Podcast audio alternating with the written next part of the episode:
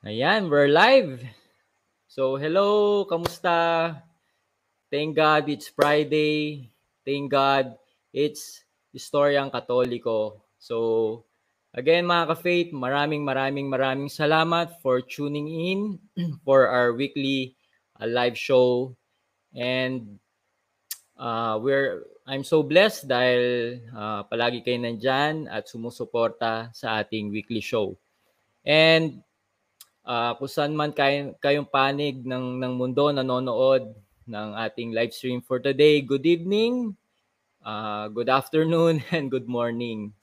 Ayan. So mga ka-faith, uh, bago po tayo mag-start, uh, make sure na i-share po natin tong uh, live streaming natin today dahil very uh, relevant po yung magiging topic natin today. Okay? So yung pornografiya and uh, at karahasan sa mass media. So paano to ginagamit ng Diablo sa ating mga kabataan. And obviously, makikita naman natin ngayon na parang ang ang pornography and mga uh, 'di ba, karahasan is parang nano-normalize na sa ating mga kabataan ngayon at nagiging uh, nagiging ano to eh, nagkakaroon to ng psychological effect sa kanila.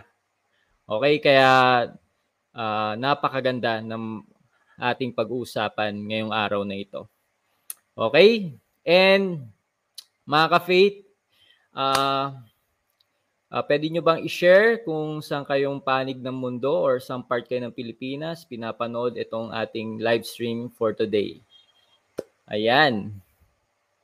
Alam nyo, itong uh, magiging topic ng ating guest share for today ay actually ito yung na-attendan ko noon last I think 20 2011 okay sa may Antipolo sa St. Michael Retreat House. So maten po kami doon ng isang seminar that uh, kinokonduct ng uh, uh, Diocese of uh, ang, ang ng Rizal ng Antipolo. So ito po ang title ng seminar na to is Subtle Attack Against Family Explained. Okay? Kung familiar po kayo dito, medyo matagal na tong seminar na to.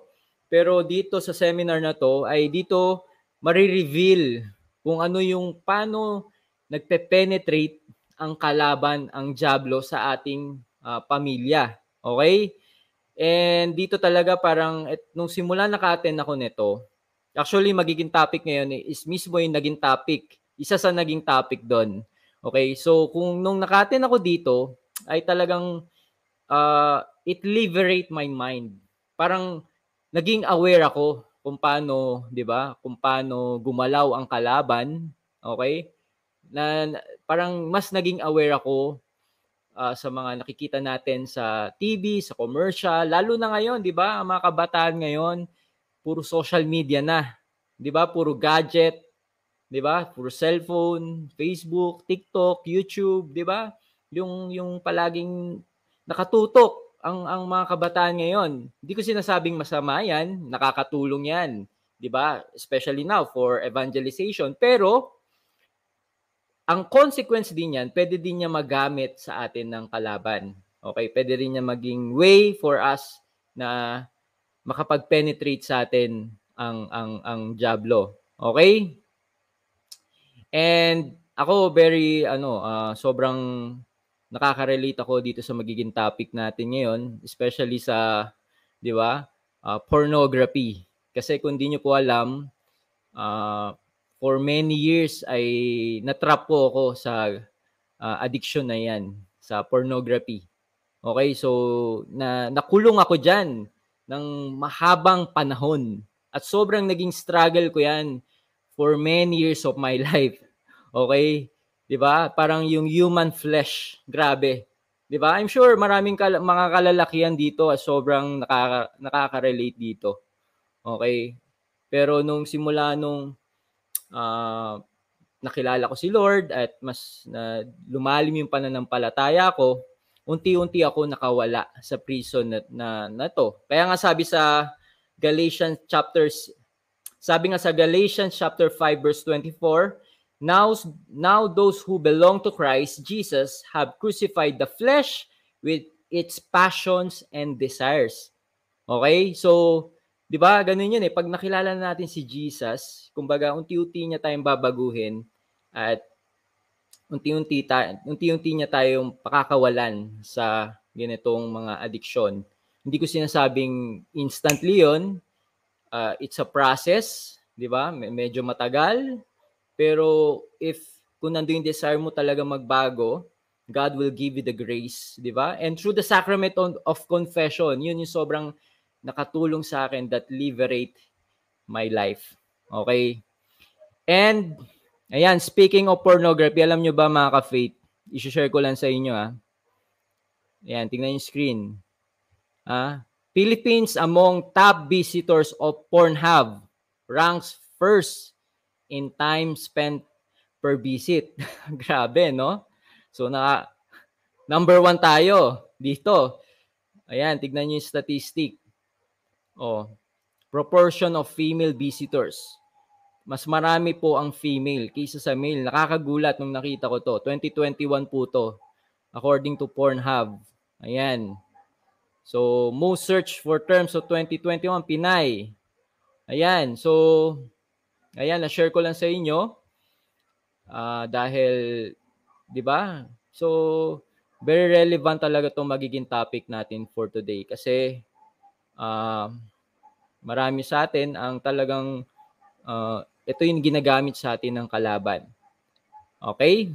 So, before we start mga ka-faith, uh, magsha-shoutout muna tayo sa ating mga, mga nag-comment na. Sabi ni Sister Skincha, magandang araw po. Paano po ang prayer sa ganitong masyado naakit sa cellphone, laptop, at desktop, etc. ang mga kabataan ngayon? Thank you sa inyong topic na napili ngayon. God bless po. Okay, mamaya, i- ipapashare po natin yan sa ating guest share Ayan. Ayan. Hello, sis Feli Ocampo. Good evening. Hello. Uh, AC Espino. Hi, brother watching here at San Pedro City, Laguna. Uh, si Cathy. Good evening, brother Adrian. Si Joan Bernardo watching from Tacloban City. Panibago na naman nakakalaman. Maraming salamat sa pag-share. Ayan. Sabi ni Merl Marilyn Felias watching from Riyadh po. Holy God bless us all. Wow. Kamusta yung mga ating mga kababayan dyan sa Riyadh? Ayan, good evening po sa lahat mga ka-faith. Good evening din. Uh, Taran kay Marvin. And sabi ni Mil- Millionaire Girl. Wow, millionaire. Sana all. Sa Pasay City daw siya nanonood. Ayan. Sa, yan, sabi ni si Cathy, Sambuanga daw. Ayan. Francesco Forgione watching from Oriental Mindoro. Shout out kay Ma'am Mama Lenny sa, ba, sa Balbaro. Sabi ni Jonah Villisarte, good eve from Palawan. Ayan. Tapos sabi ni Pete Renzo Emmanuel Colacion, good evening brother Adrian watching from Iloilo City. Ayan mga ka-faith. So, bago po tayo mag-start, uh, pwede po tayo magdasal. So in the name of the Father, Son, the Holy Spirit, Amen. Father heaven, today we are so grateful sa uh, ating sa aming ginagawang live stream for today that will uh, you will use this live stream to be to evangelize those people na nanonood nitong live streaming natin ngayon. I pray Lord na gamitin mo ang ang magiging speaker namin ngayon na magsalita especially sa mga kabataan I pray, Father, kung sino man po mga nanonood ngayon, I pray, Lord, that your Holy Spirit will speak through their heart, that they will openly receive the message today. And I pray that you touch their heart. And I pray na gamitin niyo po to na magsalita sa mga tao that who, who are lost right now, that who need to hear this message. And through the intercession of our Blessed Mother, and Saint Joseph and Saint Michael. In Jesus' name we pray. Amen. In the name of the Father, Son, the Holy Spirit. Amen. And let's pray the Saint Michael prayer. Saint Michael, dark angel, defend us in battle. Be our protection against the wickedness and snares of the devil. May God rebuke him, we humbly pray, and do thou, O Prince of the heavenly host, by the power of God, thrust into hell Satan and all evil spirit who wander through the world, for the ruin of souls. Amen. Ayan. So, ipakikilala ko na po ang ating magiging uh, guest share for today, mga ka-faith.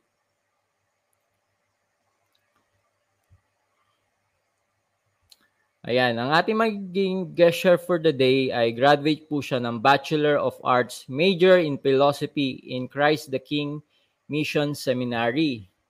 So, six years po siya in the seminary sa Our Lady of the Pilar. Okay? So, and 12 years po siyang naging religion teacher. Ayan. And full-time retreat facilitator in different private school in Manila, some parochial school in Cavite and other places. Too many too many to mention. Okay? And resource speaker in UST, Adamson, LaSalle, Assumption, and CSA. Recollection master in parish workers, Radical Batch 2 under Brother Ovid Cabrillas ng Light of Jesus Family, School of Leadership Batch 2 under Brand, Brother John Escoto, ng uh, Light of Jesus Family and Power Preacher by Arun Gogna, member of Toastmaster Philippines and voted as the most popular teacher. Grabe, no? Grabe yung credential ng taong to. Pero seriously, mga ka-faith, ng uh, tinuturing ko po yung ating magiging guest share for today is one of the best na speaker ngayon. Uh, simula nung narinig ko to, grabe, talagang Uh, napakagaling nito. Okay? So, let's all welcome mga ka-faith, Brother Mark Makaraeg. Ayan. Ayan. Hello. Hello. Narinig, narinig ako? Yes, bro. Clear. Now, loud and uh, clear. Grabe yung ano, yung credentials no na sinend ko sa iyo. Baka mag-expect yung mga tao. Uh, okay. Uh, Kamusta, bro? Bro, uh, actually, before mag-start, kanina, uh, di ba tumago ko sa'yo? Nawawala yung mm. boses ko. Parang mm. nagagalgal ako. Parang nagkaroon ako mm. ng speech defect. Yung, Oo. Tapos kanina sa kwarto, nung kaya ako nakaganito, brother, hindi ko alam yung aking uh, lagay ng tubig. Nasagi ko. Nabu- nabuhusan ako, kaya medyo basa yung aking polo. Grabe. Uh, hindi ko alam bakit. Well, al- yeah. alam alam mo naman na ang dahilan dahil uh, i-reveal mo kasi ang isa sa mga tactics ng Diablo lalo na sa mga kabataan. Yeah. Uh, At, uh. And especially, 'di ba, nung sa safe nga lang sa seminar, every time na pag ito yung mga topic talagang mm-hmm. Maraming oppression. mga oppression. Okay? Kaya importante na nagdasal tayo kanina nung prayer of authority. Yeah. Mm. Mm. Uh, simulan na siguro brother dun sa ano kung nakapagsimba sila kanina kung uh, the gospel for today is from Mark about the story of uh, John the Baptist mm. and he he persecuted or he remind King Herod about his uh, affair with Herodias. Now mm. sa, sa Herodias ay isang babaeng uh, sabi natin malaya sa buhay niya, no? And then si Herodias ay nakiapid sa kay King Herod. Ngayon, only John the Baptist ang sumita sa kanilang maling relasyon. Mukhang naaayon, brother, yung gospel for today. Oo kasi, nga eh. Kasi ang mangyayari nito, brother, uh, may mga Herodias na maaring ako yon, maaring isa tayo doon na hmm. na sinasabing pagka itinatama na, eh, nasasaktan na, tapos, ang mangyayari doon sa nagtatama, siya pa napapahamak. Remember what happened to John the Baptist? He was mm, he beheaded. was behead, beheaded. Oh, so yun yung resulta ng pagsasabi ng totoo. Ngayon, brother, handa ka na bang mabihead? Mapugutan ng ulo sa topic na to kasi bro, medyo maraming uh, tatamaan. Hindi ko alam kung makapag-preno ako. Sana makapag uh, makapag uh, pigil ng konti no pero medyo hey, i-all out mo na. Bro, bigay mo uh, na lahat. Sigurado ako, brado, dadami ang bashers mo ngayon. Ay, okay lang. Oo. Kaya ako hindi nalagay apelido ko eh, para hindi ako mahanap. Hindi, yun nga kanina sa sa gospel kanina, 'di ba? Uh, It's not about wag da, hindi dapat talaga tayo nakikinig sa opinion ng ibang tao, 'di ba? What matters most is opinion ni Lord at yung opinion mo sa sarili mo, 'di ba? Kaya okay lang 'yan. okay, Sabi so mo sa kung i-share na yung slides mo ha. Okay, sige. Uh, Pero muna, ano, pakilala ka muna ng short uh, briefing. Okay. Kasi okay. nung simula nung nag-live ka, kung di nyo alam mga ka-faith na nag-guest ko na si Brother Mark last year. Oo, mutik na nga magsara yung ano mo, stream mo dahil sa akin. Ang topic nun is about New Age. Yes, oo, connected to. Oo. Uh, uh, So, pwede bang short? Semi, uh, okay. Uh, uh, si, ako nga si Brother Marcus, ay, it was mentioned, no? And ako ngayon ay lay minister, ay, nagsiserve ako as lay minister dito sa De Gia Parish. Ayan, sinabi ko yung address ko. uh, so wala na akong lusot. Uh, so, Digia Paris. Oo. And then, uh, isang malaking karangalan nung nag-pandemic. So, this mm. pandemic mm-hmm. taught me na, sige, kailangan maging, may, may mission ako rito sa Paris na to, na yun nga, naging lay minister, tapos sa handle ng ibang formation. Mm. And, uh, sobra eh. Sobrang nangyari, di ba? So, yes. hopefully, uh, as a preacher, medyo kinalawang ng konti. And uh, uh, I hope you pray for me and bear with me kung ano may mga flaws na ano. And kasama ko si uh, Mama um, Our Lady of the Gia. Paano makikita yun? Ayun. Yan, kita, nasa, nakikita. Nasa likod ko. Okay. Ayan. Wait, so, i- ano kita? Uh, yan. Uh, yan, no. Paano ba? Natatakloban ng ano. So, nasa loob nga pala ako ng sacristy. para siguradong wala akong ano, wala akong oppression and uh, sa aking right side ang Blessed Sacrament. No? Amen. Anyway, Amen. brother, mas mas mahalaga si Lord, hindi na mahalaga yung kung sino pa ako, baka ako ma, ma, matrace.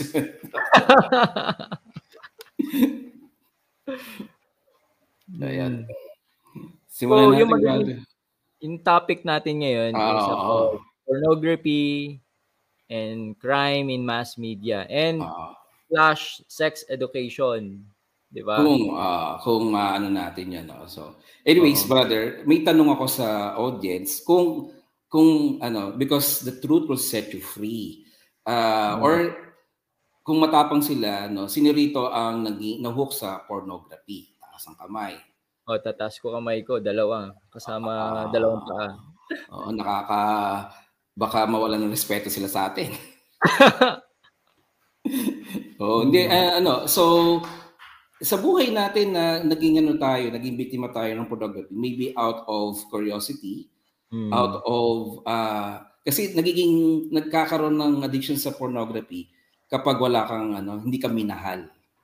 Amen. Pag kulang, kulang ka self-love, kulang ka mm. sa tinatawag na feeling mo parang you are rejected. And then mm. through pornography, you find pleasure, self-gratification. Na you feel mm. kahit paano na naiibsan yung lungkot. Kaya lang, uh, ano ang magiging resulta natin sa resulta nito sa ating pagkatao at sa ating kaluluwa. Ayan. So, simulan natin yung slide. No? Ayan, simulan natin yung slide. Uh, wait lang.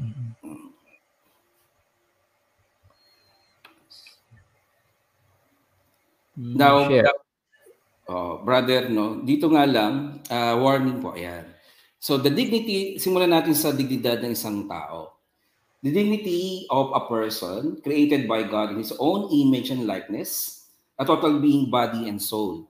Basta tatandaan natin na tayo ay nilikha ng Diyos, hindi lang katawan, tayo ay also spiritual. In philosophy, we don't define man as body and soul, we define man as body, soul as one. Kasi hindi pwedeng hiwalay yon. Kapag hiwalay ang, pag sinabi body and soul, parang yung, yung soul separated. So, body, soul. So, yun ang ating tatandaan na hindi tayo, uh, na, naalala ko brother, no?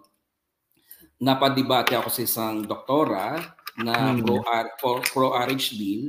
Ang kanyang, hmm. ang kanyang premise ay unang statement niya na ang tao ay likas na malibog and that is something biological and you cannot control it. Grabe. So, oh. so doon pa lang parang parang an, an, an, sabi ko, Doktora, salamat sa information about telling us who we are, our body needs, pero baka nakalimutan natin we're also spirit because we are mm. created after the image and likeness of God. Kasi kung ako ay sasang-ayon ka ako sa inyong uh, sinabi, parang ano ako, parang makata ako. Basta kasi ako ng ano, yung face-to-face. Eh. Anyway, so, uh, kung ako sasang-ayon sa inyong sinabi, ay wala po tayong pinagkaiba sa aso. Kahit kailan, mm. kahit saan. Kumbaga sa pelikula, para kang karinderyang bukas kahit sino gustong kumain. mm. So, anyways, uh, ayun, nag-screen ko pala na, ano, brother. Ngayon ko lang na, ano. Okay, so, tandaan natin, tayo ay nilikha ng Diyos. Whenever I gave retreat, I asked this very, very important question. Sabi ko sa mga estudyante, kunwari brother, ikaw yung ano ha, uh, sa tingin mo ba brother, sa, sa talk or sa retreat na ito, ikaw ay babait? Uh, answer me that question brother. Siyempre. Uh, ang sagot ko doon ay hindi. Ask oh. me why. Ask why? Me why? Kasi, kasi mabait ka na brother. Wow. From the start. Tama. Ang gagawin ko lang is i-remind ko how good you are. That's something very basic. Uh, uh, we, we, when we are called a child of God or children of God, no, tayo ay mabait na from the start. Kasi nga, ayan, oh, halata, oh, di ba? From, we are created in His own image and likeness. Lahat ng ginawa ng Diyos ay mabuti. Eh, bakit nagkakasala? Tanong sa akin, brother, bakit? Bakit? Kasi nakakalimot. Mm. Nakalimutan na mabuti pala silang tao. Nakalimutan ko, mm. nakalimutan mo brother, kunwari ikaw yung ano, na mabuti kang tao. Now, uh, sa talk mm. na ito, ay kailangan i-remind lang na how good you are. Yes. Basic. Actually, doon pa, doon pa lang tapos na yung usapan. Tama di ba, brother? Yun lang eh. Yes. Go, go back to basic. Go back to your nature. And how to define who you are Kumbaga sa halimbawa, brother, uh, alam ko naka-MacBook ka rin, no? Uh, may pagyabang na naka-MacBook tayo. No? Pag ba nasira yung, yung MacBook natin, brother, saan natin papagawa? Diyan lang ba sa tabi-tabi o sa Power Mac? Power Mac. O, eh, bakit doon? Kasi sila yung manufacturer. Sila yung nakakaalam. Yes. Mm. Same Correct. thing, if you know, if you want to know who you are, go back to the source, go back to the Father. Tanungin mo, Lord, uh, ano ba yung aking pagkatao? Hindi yung alamin mo yung sarili mo sa mass media. Hindi mm. yung uh, you will depend on the uh, what other people will tell you kung sino ikaw which is mm. hindi naman ikaw uh, nagkakaroon ng judgment kaya tuloy naiiba yung iba yung tingin sa sarili mo. Okay, next slide tayo, brother. Ayan, so wait. Ayan, sige. Tutuloy ako pagkata. So the person is a sexual being created as either male or female. Ayan, brother, magsisimula na tayo. Every person is called to love, to give oneself for the good of others. The capacity to love is expressed according to the person's state in life. So, sabihin, pag single ka, no, uh, pag sinat, how we define human sexuality, no? Ito yung isa sa, mm. no, simple lang. Human sexuality is your character, yung pagkatao mo how you express yourself at body, uh, true body. No? So, yun ang human sexuality, yung tinatawag mm. na character. One word for human sexuality is character. So, mm. kapag ikaw ay kasal na, so dapat alam mo kung kung ano yung mga limitations mo. And even mm. as a single person. Okay, mm. next slide tayo. So, ngayon, next slide. A culture of pornography and violence in mass media. Ayan. So, sige, okay. Oh, yan. Isibihin, meron palang uh, meron palang pornography sa mass media na mm. maybe some of us are aware and most of us are not aware. Mga hidden messages. So maghahanap tayo ano, watch out for the red flag na sinasabi red flag. Sinasabi red flag. Wait teka. Mukhang ano na to ha ah. okay. What is mass media? So it's a term used to denote a class meaning indicate tinutukoy tinutukoy dito. Is designed or envisioned to reach out a very large audience such as the population of nation and state. Okay, next slide tayo. Yeah. So there are uh, two types of media. Actually, uh, two types pero pwede na siya maging three types. No? Pero din muna tayo sa why, why it is two types.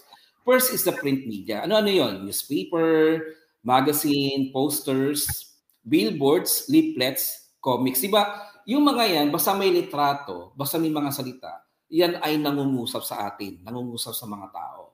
Pero ang tanong, anong klaseng pangungusap?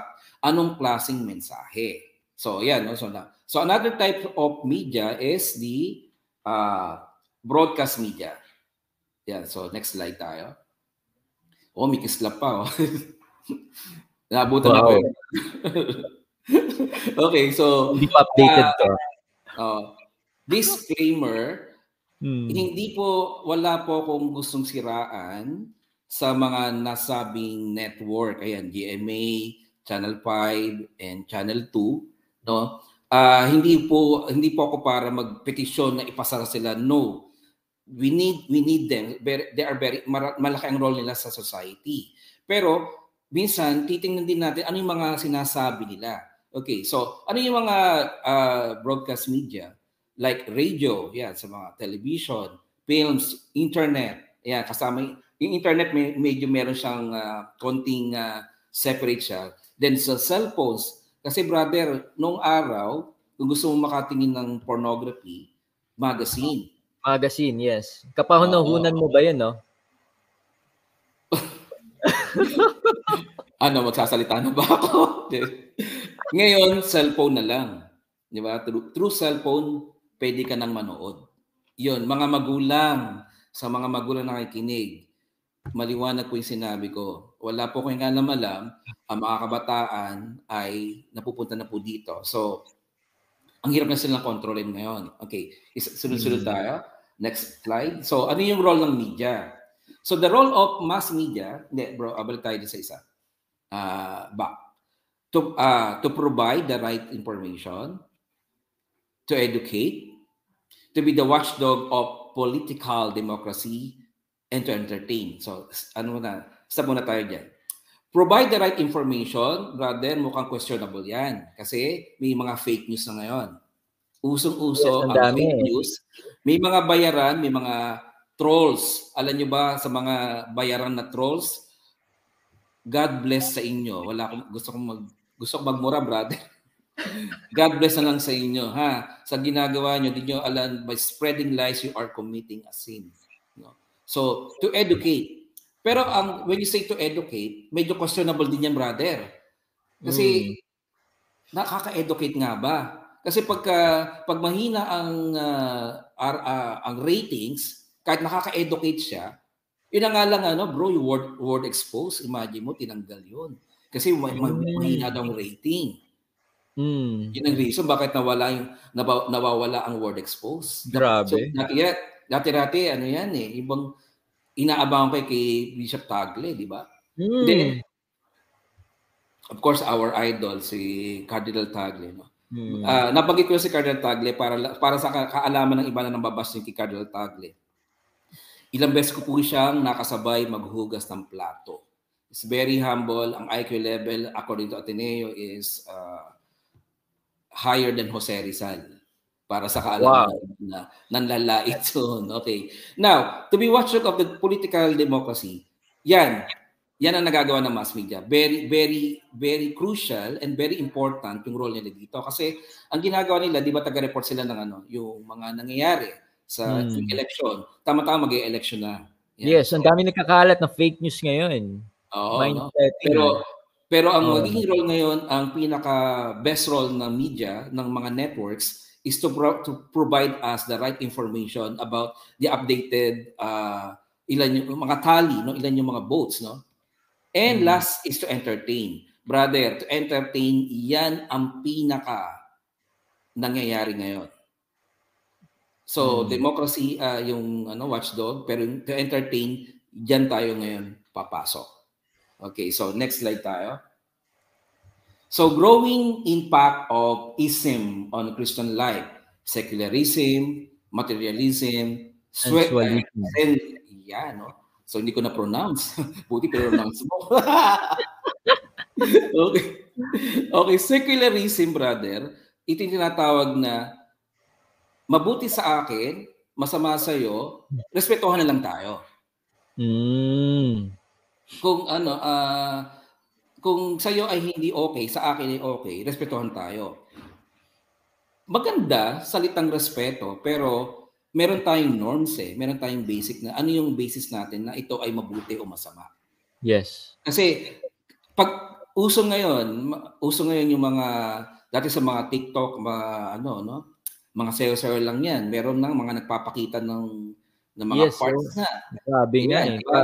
Meron, meron, eh. kaya I admire those ano yung parang semi-foreigner siya. He, he can speak Tagalog. Mm. And then hmm. sinabi niya, anong gusto niya? Makita yung makita yung bro, pwede bang salita ng medyo? Sabi nga di ano to ha, quote and quote by uh, Miran Defensor. Magpapakita ka ng cleavage. And then sabihin mo, respect. Ito ha, kay, kay ano to ha? Paano ko sasabihin to? Sige. Sabi ni ano, Miran Defensor, ano yan? Banal na boobs. Actually, Tagalog sinabi niya, hindi ko ma-pronounce ng ayos eh. Yun. So, the term is banal na boobs ba yan? Kaya kailangan respeto, di ba? Materialism. Sa media, yung tinatawag na, yung bang parang, di ba mapansin mo, ah, kailangan latest uh, gadget ka. Parang, parang tayo ay tinatakam. Bimili ka nito, bimili ka nito, bimili ka nito. Correct. And worse, yung tinatawag na sensualism. Hmm. Uh, merong part sa pagkatao natin na binubuhay na later on it will destroy our life. Uh, teka brother, mm. sign ng buti na naka-ready ako. Bigla naglob, buti na malobat ang aking laptop. Iyon, thank you Lord. okay, next slide tayo. Now, pasin niyo dito sa sa next slide. Uh, this is the mirror, no? Media is the mirror of the society.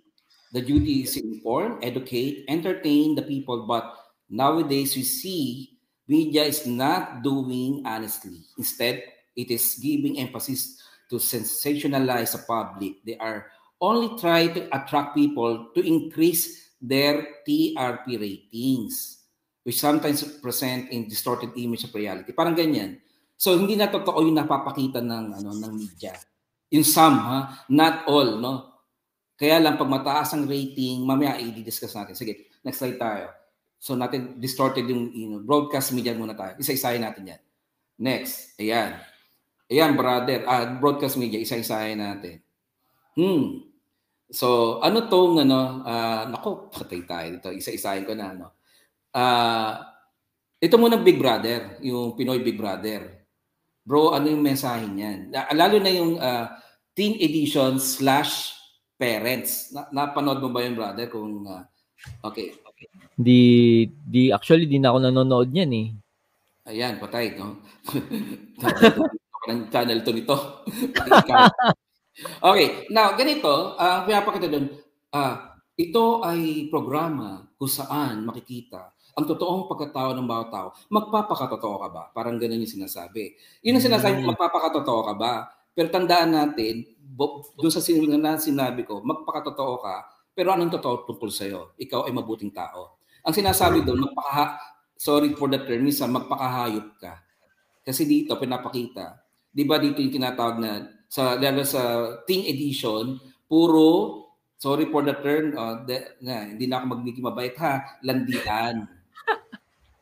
Puro landian. Puro tinatawag na, na ano, di ba, yung puro pag-prepare, no? Tapos, uh, Bishota, yung isa, na, pinanood ko eh. Hindi, bro, I need to watch this. The, uh, para malaman ko kung ano yung ano, kung ano yung uh, ano yung meron, no.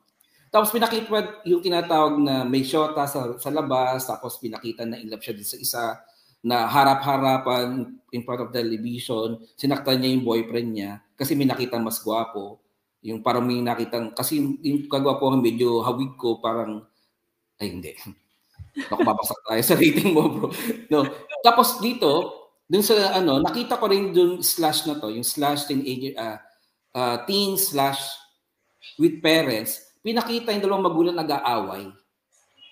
Maling-mali. Mm. Now, ano naman to mga UFC na to? Ito yung mga mm. ito yung nagtuturo ng violence. For example, ako, may pamangkin ako. Pag nakita ko, andito na andito na si uh, si Tito Mark. So kikis yun sa akin, kikis. eh, di one time, sabi ko, uh, mga ilang buwan ako noon, hindi na, na, nakita. Andi na si Tito Mark. Oh. So, bro, paglapit sa akin, sinapak ako. Sinapak ako.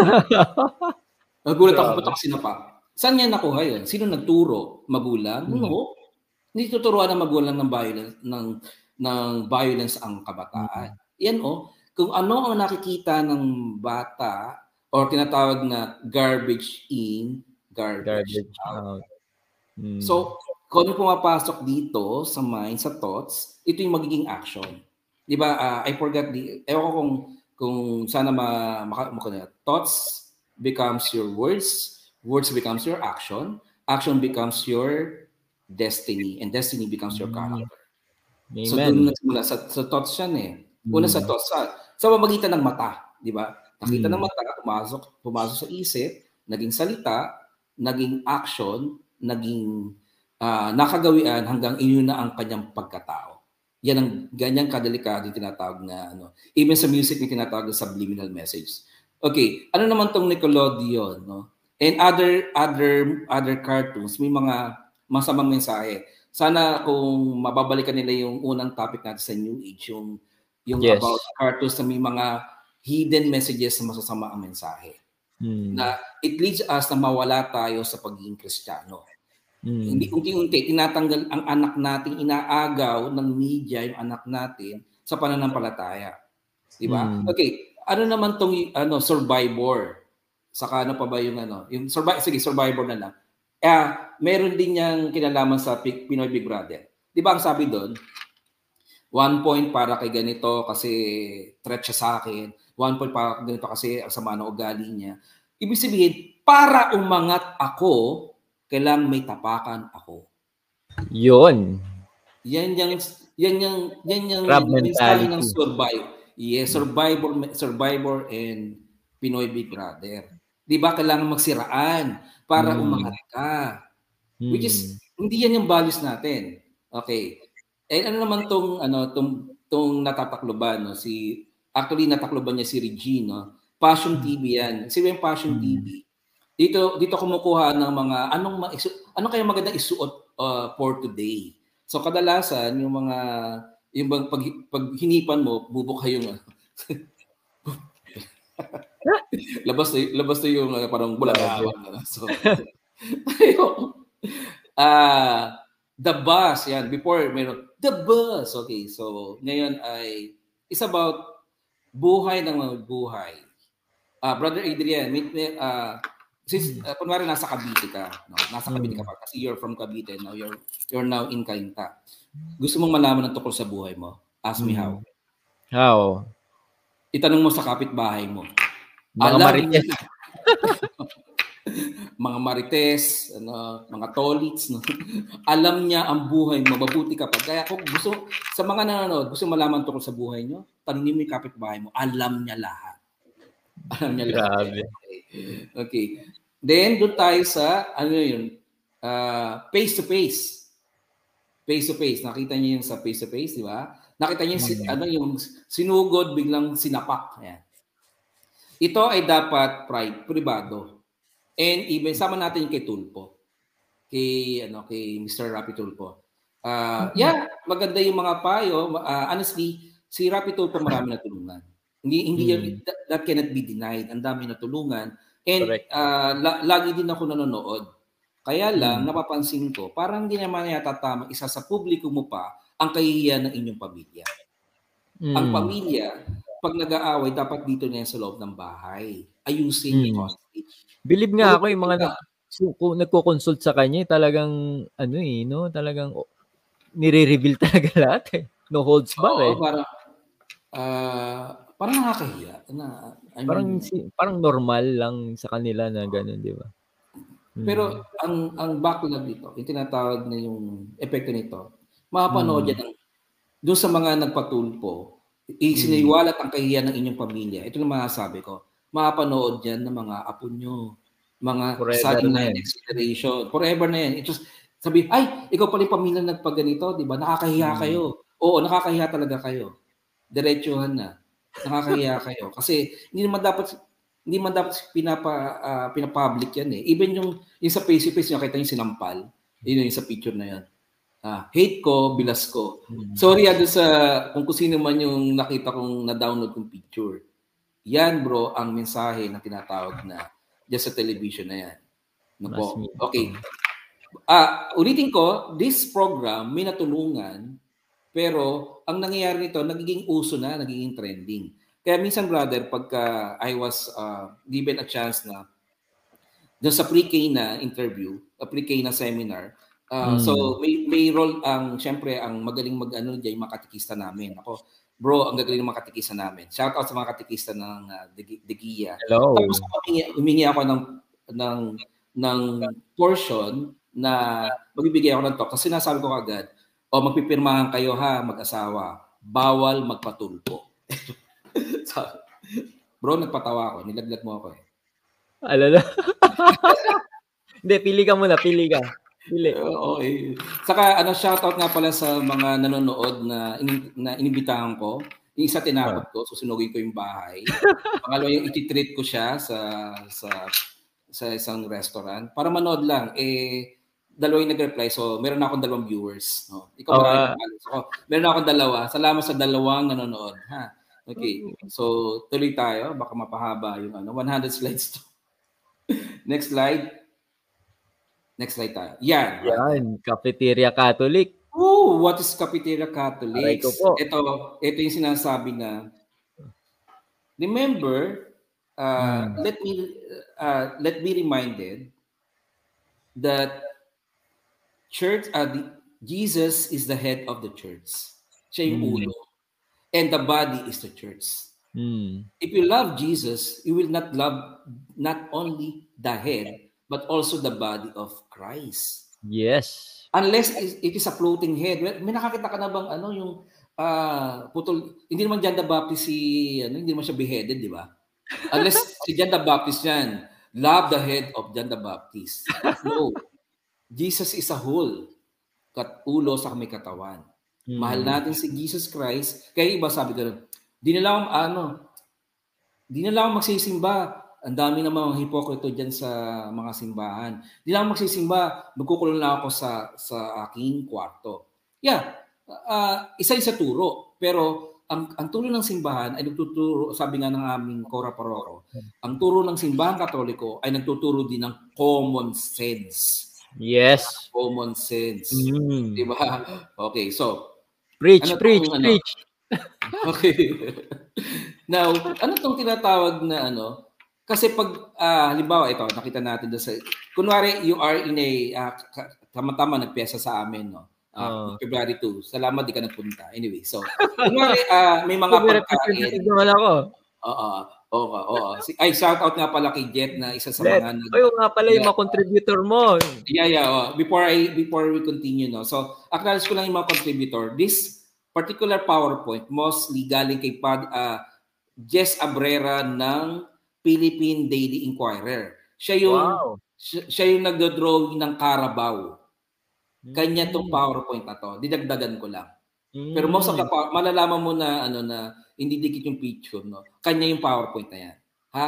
Jezabera is a, is a columnist. No, isa siya sa mga mm. kaya pagdating sa mass media, siya yung authority. Eh ako, uh, ini-echo ko lang itong ginagawa. Mm. Okay, balik tayo dun sa tinatawag na ano na warning po sa mga katolikong namimili ng turo. Kunwari, ito yung turo. No to abortion, tapos nakalagay Eucharist, uh, baptism, pray the rosary, parang ganyan. Di ba? Yung, Siyempre yung tao, kakain. Tapos line starts here. No to abortion, no to same-sex marriages, no to abor no to uh, to divorce. Ay, doon ako, di, lipat ako, doon agad ako sa pray the rosary, ah, no to no to same-sex marriages, punta ako sa doon ako sa simba, doon sa go to church, no? In other words, pag sinabing cafeteria Catholics, namimili ng turo. Kapag ang turo mm. sa, sa kanila, ayaw na nila sa Catholic Church. Mm. Yan ang problema ngayon. Karamihan, kaya maraming katoliko ang lumayo. And I'm, hindi rin ako magtataka, after this talk, maraming lalayo sa, sa turo ng Catholics. Pero guys, in the gospel today, no, kung it, uh, today is para no, kung just in case na ma-replay ito, no. February 4, 2022. Ang gospel po ay tungkol kay kay John the Baptist was beheaded for telling the truth para sabihin ang tama at si Herodias na naayaw ng turo niya kasi bakit tinamaan siya sa kanyang mm. pangalan niya. Yes. Mga sa mga Katolikong tatamaan na ginagawa itong mga to, mga pro-abortion, pro same-sex marriages, uh, pro ah, divorce. Tamang-tama yan sa mga kandidatong pipiliin nila, di ba? Yes. Nasa pool yan. Kasi parang medyo ayoko, ayoko magsalita. Ayan, ha? Pagka yan ay sinusulong, ito ay anti-family. Tandaan nyo, tandaan nyo ha, sa mga nakikinig. I'm already 51 at yung mga hmm. nagsusulong nitong mga itong ganitong klaseng topic, tatanda kami, mamamatay kami. Mm. This is for your generation, not me. Tama. Hindi ko na maabutan to eh. Sigurado, by the time... Ay, ilan taong ka na ba? 51, brother. oh, wow. Mm-hmm.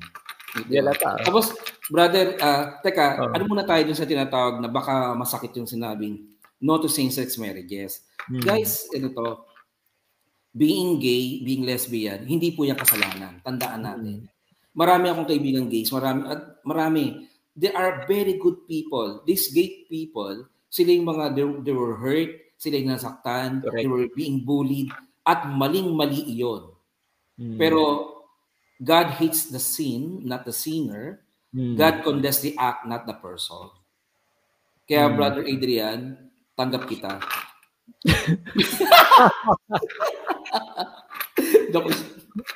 Shoutout daw sabi ni Will, watching. Yeah, pakisabi sa katabi mo sa mga nanonood, tanggap po kayo. Nada, damay-damay na to.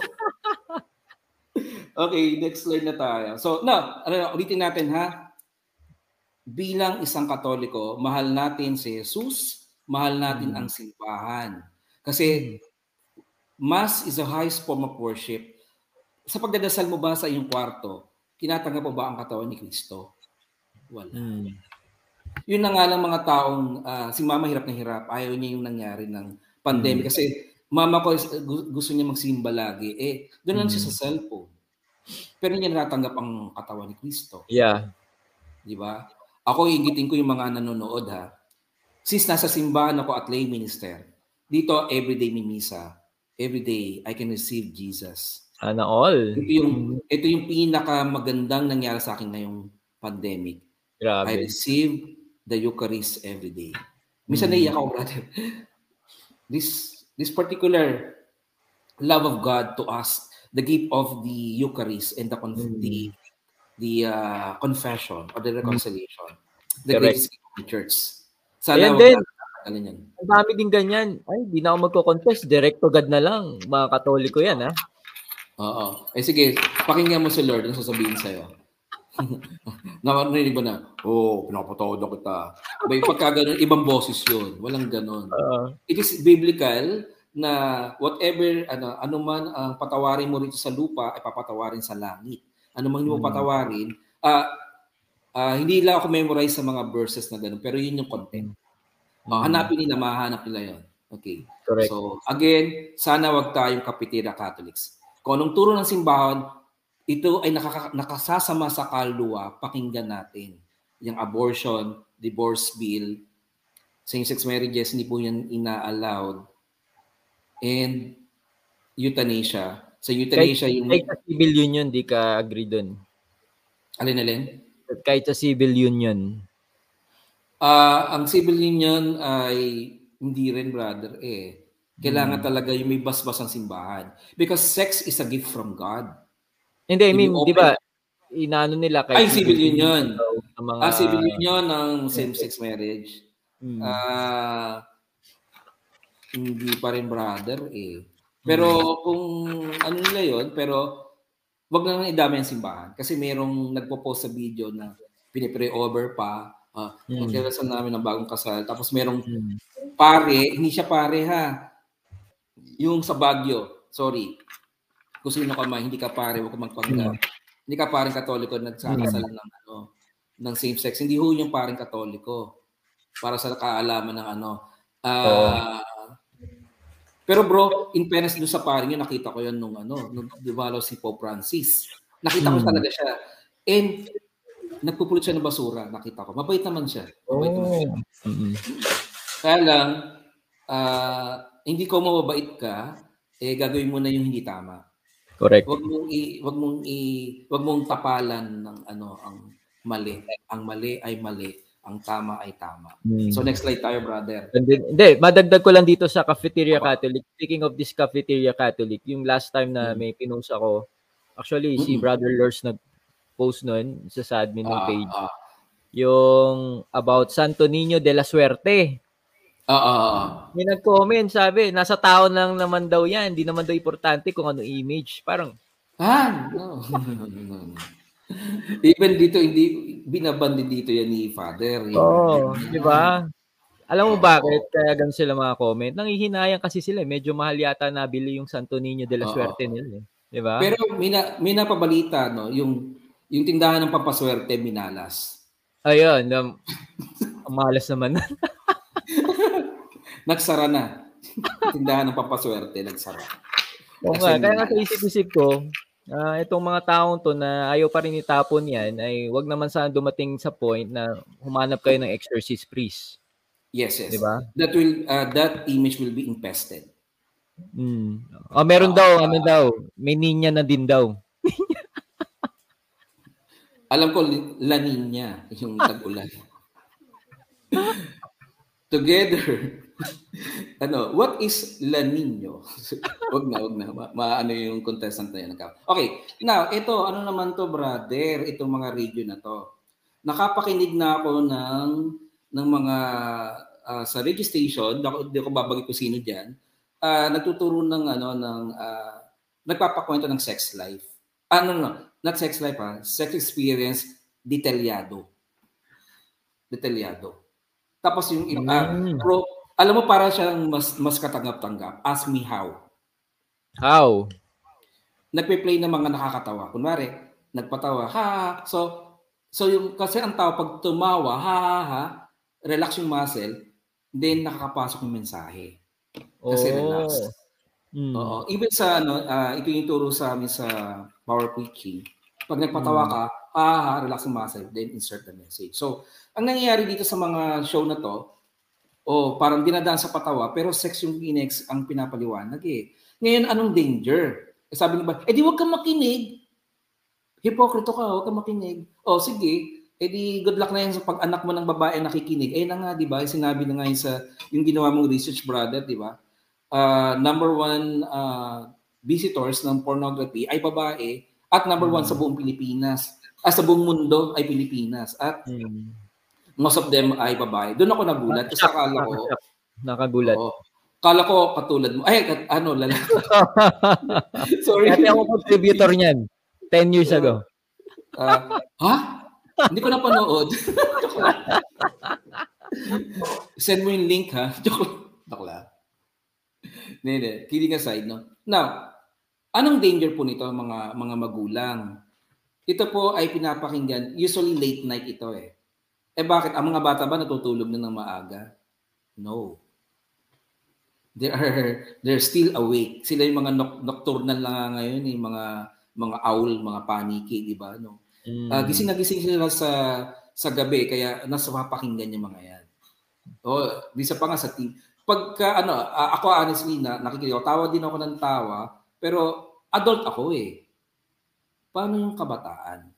Ang tinutukoy natin dito mga mga viewers, yung mga anak po ninyo ang tinutukoy natin dito. Now, ano yung sabihin nito? Sana magreklamo tayo. Pag meron tayong nakitang mali, ireklamo po natin. Maging aware po tayo na these are this particular uh, registration nagtuturo ng kabasusan. No? Uh, may ilan diyan, no? oh. Kasi nilagay yan ni hmm. Jess Abrera. By the way, uh, disclaimer, ah, si, ang naglagay niya ng mga uh, kay Jess Abrera. Mm. Kaya alam ni Brother Jess Aguera yung tinutukoy niya. So, wow. kasi ako, eh, hindi ko man napapa, napapakinggan yung iba. Pero may napakinggan nga ako. Okay, so next slide tayo. Mm. Films and movies tayo, brother. Nako, ito na. Mga Yan. Ah, uh, 'di ba usok-uso ngayon, brother, uh, tamang-tama before no. Ano yung latest sa Netflix ngayon na became uh, number All of one? us are dead. All of us are dead, no? Okay, uh, honestly, uh, uh, I, lo- I love Train to Busan, no? Very, parang na-entertain ako doon, na-entertain ako doon. And maganda rin ito. Kaya nga brother, nung pinapanood siya, di ba tinanong mo ko napanood ko na, sabi ko, Yes. Eh, papanoorin, papanoorin ko sana, kaya lang, may talk ako sa'yo. Hindi, hindi ko, mm. kasi pag pinanood ko yon uh, ako meron ako addiction sa, no, sa mga series. Tinatap, mm. hindi ko yan tatantanan hanggang hindi natatapos. So, I know my weakness, no? And sometimes, because of that, it robs my time to reflect before, uh, to pray before uh, sleeping. Nabibiktima din ako niyan. Kinakain niya yung sinasabi ng kalaban, uh, come on, enjoy life, aksaya yung oras mo, nawawala yung time ko kay Lord. Yan. Uh-huh. No, okay. Ayan, Boys Night Out Magic, pinakinggan ko dati. But Harold, ano naman? Ano ba yung napapakinggan mo dyan? Share mo naman. Okay. okay. All of us are dead. No? Maganda siya. No? Uh, hindi ko sinasabi ko kayo manood. Pero sinasabi ko sa inyo, tingnan nyo ang mensahe nito sa mga anak nyo. Okay? Kasi even I, uh, I need to watch that. No? Uh, tatapusin ko yan. Bro, ano sinabi mo yung opening? Ah, uh, yung opening ng ng movie, yung sa episode 1, uh, parang may yung naging zombie yung anak niya. Yung parang yung scientist doon na nag-imbento ng virus. Parang uh, pinag-eksperimentohan niya ng anak niya. Spoiler, know? Tapos yun nga, naging zombie yung anak niya. Tapos... Dito nakikinig pala ako. Spoiler ka. Tapos, ang nagulat okay. ako, kumuha ng Bible, yung ano, yung... Yes. Yung tatay. Tapos merong crucifix, yung Bible.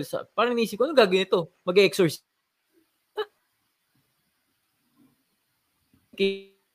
Tapos maya maya nagulat ako, inangat niya yung Bible, inampas niya nang inampas sa ulo yung anak niya. Grabe. Oh. Inampatay yung Why Bible. Bible. Why, yeah. Why Bible? Diba? Doon, sa mga viewers, pag-isipan nyo maigi, hindi, pampapatay mo Biblia, hampas mo Biblia. Uh, meron silang mensahe dyan na, alam nyo yung hidden message nun? Na minsan ang salita ng Diyos ay ginagamit, panghusga ng tao. Uh, may nakita akong ganyan eh, yung isang uh, grupo ng uh, uh, ginagamit ang salita ng Diyos sa pamusga ng tao. Pinangahampas yung Bible. So, meron siya. Okay, so, isa-isahin natin to. Now, ano to mga movies na to, brother? Okay, unahin natin yung foreign. How, Desperate Housewives. Saka Sex in the City. This particular movie or series din, no, uh, ito ay nagpo-promote ng Ask Me What, brother. What? Alam ko, alam, divorce bill. Oh. So, divorce bill. na. Oo, uh, ayan. Tapos, nagkaroon tayo ng version, Pinoy, Desperadas yung movie, the movie. Now, sinasabi dito na ano, mga desperadang babae na oh, kailangan na tayo magkaroon ng uh, another partner. Eh, buhay pa naman yung husband. Guys, ano ba ang sabi ng simbahan sa kasal? Ano ang pagsamahin ng Diyos ay hindi pwedeng paghiwalayin ng tao. Now, if what if uh, what uh, do sa ano sa yung paano pag binubugbog daw yung yung babae? Paano daw pagka sinasaktan na? Ang ang sabi ng simbahan ay pwede kayong maghiwalay. Pwede. Bakit mo naman kasing to-torture ang sarili mo? Pero hindi kayo pwede mag-asawa. Bawal pa mag-asawa. Kasi kasal kayo sa simbahan. Bato-bato sa langit, tamaan po kayo. Kasi masakit po talaga itong talk na to. Truth hurts, ika nga. Uh, uh, uh. Now, how about ito, mamaya madidiscuss niyan sa ano sa Harry Potter. Yung Harry Potter po, yan po ay uh, sa nauna kong topic about the new age, no. Ito yung tinatawag na about witchcraft. Sa Bible pinagbabawal po ang witchcraft. And I heard eh, sana to, hindi totoo or ano man, ang ginagamit daw spell doon sa Harry Potter ay totoo galing sa witchcraft book. Yes, uh, totoong spell. Sabi mismo ng spell. exorcist priest. Oh, okay. Thank you for that information. Mm. Grabe, di ba? Mm. Then ay uh, tapos ito naman yung ano, uh, husband lover. No? Na yan sa, sa GMA7. Anong pinopromote niya? Mm. Obviously, same-sex marriages. And rather doon sa bandang baba, ano yan, Philippine Top BL Series. Okay, rather, BL. Oo. BL means boys love yata. Boys love. Mm. So, ibig sabihin, uh, dahil nagkaroon, na, tanong mo kailan nauso to, brother? Kailan? Kailan? Itong pandemic. Oh. Ang, gina, ang ginagamit, kasi gipit na ang tao eh. Gipit na ang mga kabataan. Eh, yung mga artista dito, mga gipit na. So, kailangan nilang kumita. Tapos, ang lagi sinasabi nila, uh, remember Coco Martin? Coco Martin start with being a bold star. Uh, having, ano, uh, kissing scene, love scene with the same guy. And then look at him now. He's the, na, ano, uh, he's Cardo. Akala nila lahat ng nangyari kay Mark, kay Coco Martin, mangyayari sa lahat. Yes. Yun na kay yun na kailang ano. Pero ang ginagawa, they were they were being exploited, they are being used. Ah, sama isama na natin brother ano ah, tama ang tatamaan ako. Dapat hindi ko sinabi lokasyon ko, okay. Brother, uh, yung mga modus ng mga mga ibang gays, no? Like uh, magpapaano sila pageant, papa bikini open, tapos pag pag uh, uh, pagkatapos ng contest, inuman sa beach, and then you know what will happen. Kapag may alak, may balak. Balak. Uh, uh, di ba? Yun na, yun na yung nangyayari. Uh, Sabihin, this young people, nagkakaroon sila ng, dapat hindi sila magkaroon ng experience sa ganito. Pero, hmm. they were being introduced. Na sabi, it's normal to have this kind of ang uh, kasi pinag-usapan natin kanina yung mga babae being used but dito kahit ang kalalakihan are being abused may mga kalalakihan pong inaabuso din. Biktima din ng sexual abuse. At malalim po ang sexual abuse ng isang kalalakihan, ma- ma- matindi yung resulta sa pagkatao niya. Ang hirap buuin ang pagkatao. Hindi lang babae. Yung sexual abuse is not uh, exclusive for women. It's also for for men. Men. Yeah. Correct. Okay. Tuloy mm. tayo. Next How slide. about ito na? Uh, yeah, sa telenovela tayo. Next slide. Ayan, two wives. Ayan. Halik. Ayan, yung, yung halik, brother, natuwa sana ako dyan sa halik na yan eh. No? Pero, ganito ha, kasi pag maganda ang kwento, magaling ang acting, ito, ano, uh, tinatangkilik talaga ang taas nga ng rating eh. Nung inaabangan ko siya, nung nakita kong si Jane nagbabago, natutuwa ako, sabi ko, ay, sana ang ending nito. Kahit na mayroong affair sa iba, babalik pa rin sa tunay na asawa that kung ganyan yung ending, for me, papakita ka sa yung real situation. Totoo naman. Pero sana, doon tayo sa tinatawag na ano yung turo ng simbahan. Bumalik sa tunay na asawa kasi nagbago. Kasi ang lahat ng tao ay pwedeng magbago. Ayan no, two wives, di ba? Pag-divorce kasi yan. Op, ito pa.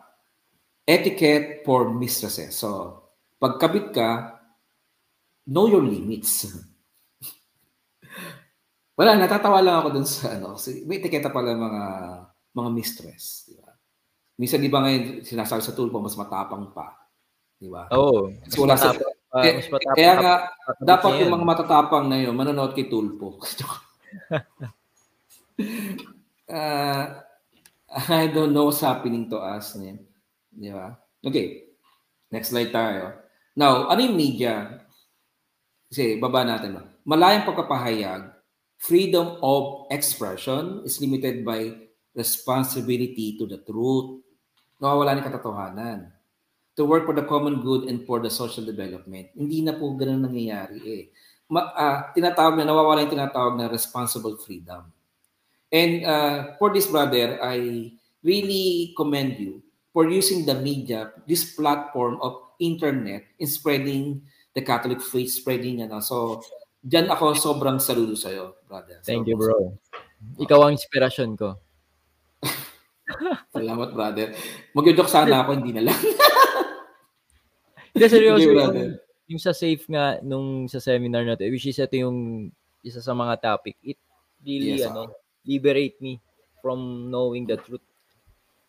Yeah, mm. oh, brother. Kaya pagka nagkaroon ng face-to-face and then those who are interested to to have this safe seminar, kompletong topic. And by the way, hindi lang ako speaker doon, na maraming speaker doon. Mga UP professor, economist ang inquirer, nga si Jess Abrera, Dr. Aguirre, which is I'm going to arrange, brother. Ina-arrange, arrange ko na yon. Yung, magiging next, ano mo, next guest mo. Gospel about gospel of life. Yes, gospel of life. Yung tungkol sa? Pills and condom tungkol sa abortion and tungkol dun sa ano yung saan nagsisimula ang buhay. Yun. Okay. Meron pa yung so, controversial. Alin doon? In vitro? Yung sa turok. Ay, oo. Tungkol sa vaccination. Uh, isa yan. Hmm. Pero lampasan muna natin yan dahil yan ay ano. So, next. Hmm. Uh, magandang topic. Abangan niya. Uh, ako talaga ipopromote ko siya. Okay. Entertainment. Next slide. Doon tayo sa entertainment. Entertainment is legitimate function of media. Entertainment without responsibility to the truth leads to pornography. Yung mga palabas na sinasabi ko na wala nang responsibility ko ano yung, ano yung tama. Hindi lang sa truth eh, which, which is kung ano yung, kung ano yung nararapat. Di ba? Leads to pornography. Okay, next slide. Why pornography is wrong? Next slide because it violates the truth about the human person. Ito yung, ito yung sumisira sa ating pagkatao. Alam niyo ba yung salitang pagkatao, malalim na salita yan. Kapag sinabing may mali sa pagkatao mo, para may mali totally sa'yo. You know what I mean, Brother Eddie, sa salitang yan. Medyo masakit yung, alam mo yung mali yes, sa pagkatao. Because, mm. because somebody, uh, parang gano'n. Anyways, hindi yung topic. Baka mahugot pa ako, hugot lines pa ako. Next. So, pornography, removing the sexual act from the intimacy of partners in order to display them deliberately to the third parties. Mm. And violation of the right to privacy of the human body designed to cause sexual incitement reduces the person to an object of misuse to gratify lustful desires. Okay, bro. Mm. Share ko lang, no? One time, kasal ng isang kaibigan nating uh, feast builder, no? Uh, hindi na ako babanggit ang pangalan, no? Uh, nagkaroon kami ng parang interview, sabi ko What is your sex advice to the newlywed? Tapos, nung lahat ng interview na, na was caught unaware, kasi this is a religious organization, then you're going to ask that particular question. What is your sex advice? So, so yung iba, nakakatawa yung mga patawa lang, no? Tapos ako, they, they're expecting me a punchline. Tanong mo ko anong in-advise ko sa mag-asawa. Ano? Ano? Ano even ano sa newlywed, oh. never watch for, wag manonood ng pornography. Mm. Never watch pornography. Ask me why. Why? If you continue uh, to watch or continue watching uh, pornography, you will be addicted to fantasies.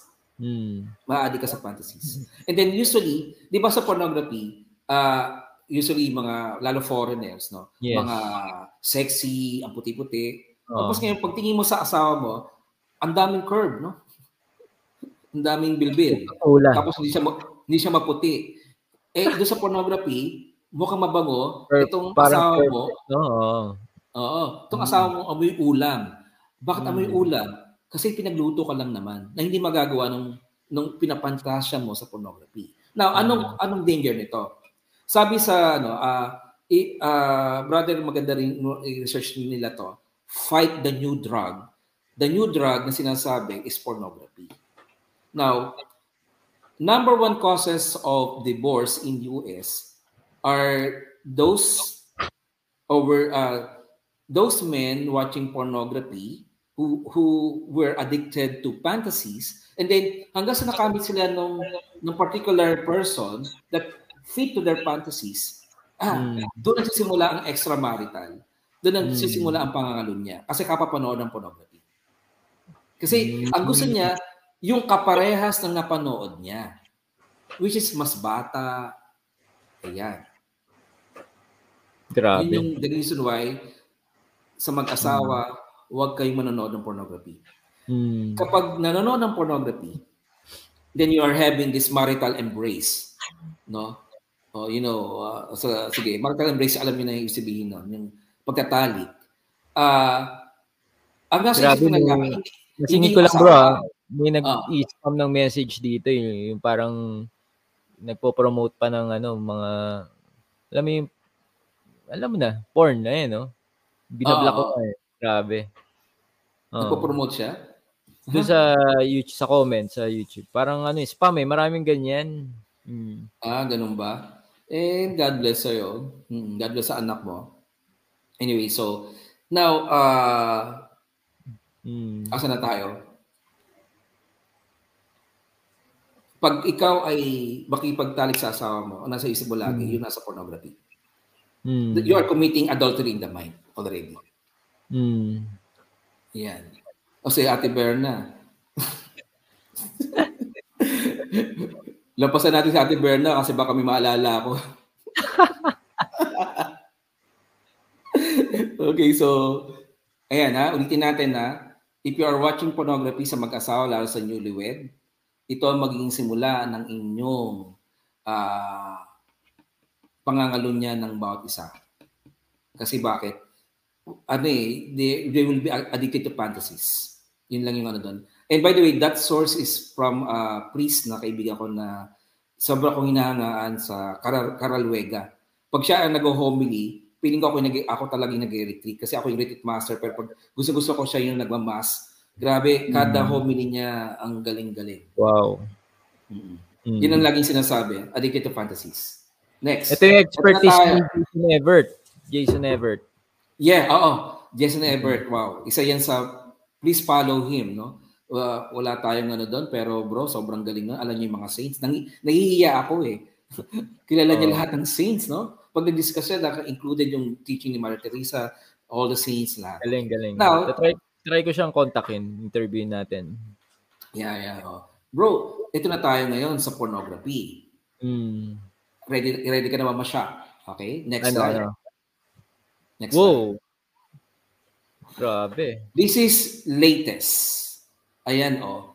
This is a move. These are movies about pornography. Ay lalo na yan oh.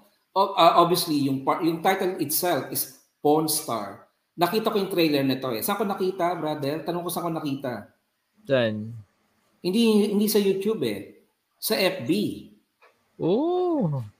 Which is accessible sa mga kabataan ano to, yung porn star, tinuturuan daw paano mangakit, kung paano yung flip ng hair, kailangan, and tinuturuan paano maging porn star. Sabihin may, may school for porn star. Paano maging porn star. Bro, may, uh, natatanda mo si, uh, pwede bang bagitin isang ball star na nag-testify sa sige, feast? Hmm. Pwede bang bagitin siya or wag na lang? Pwede Okay. And as a bagay, she's, she's a change woman na, no? Si ang, ang, ang kanyang screen name is Myra Manibog. Uy, kilala ko yan. Oo. Uh, di ba nag-testify siya na ito yung nangyari sa kanya and it, ito yung naging result sa pagkatao niya. Ito, ito nga ito, tumalikod nga ito sa buhay buhay uh, porn.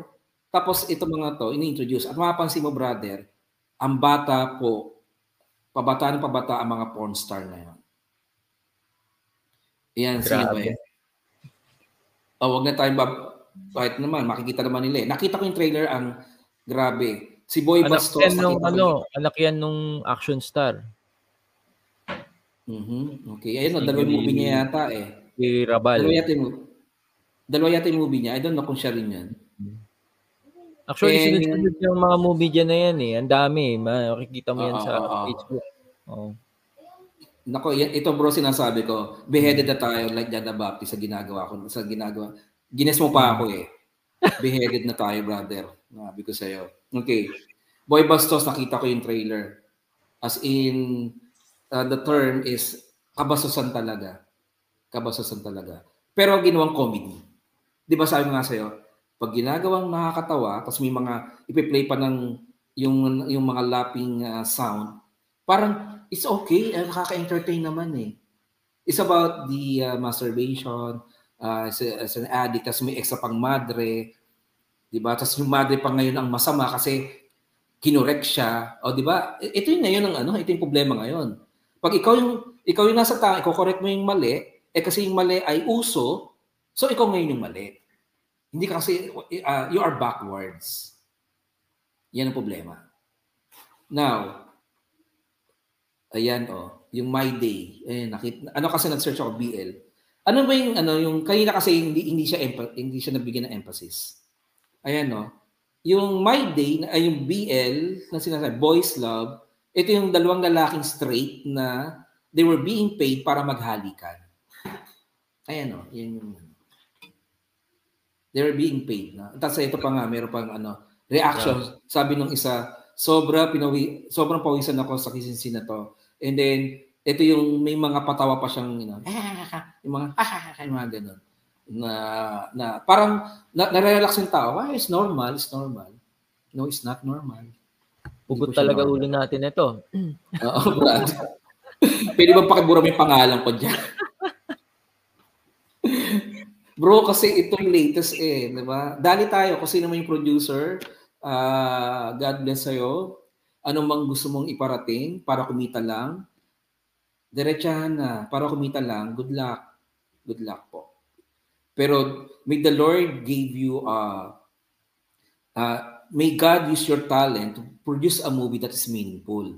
Kasi very creative eh. Sana yung pagiging creative niya, eh wag sana at the expense of the youth. Yun ang tinutukoy dito, yung expense of the youth. Tama ba ako, brother, doon? Correct, correct. Mm-hmm.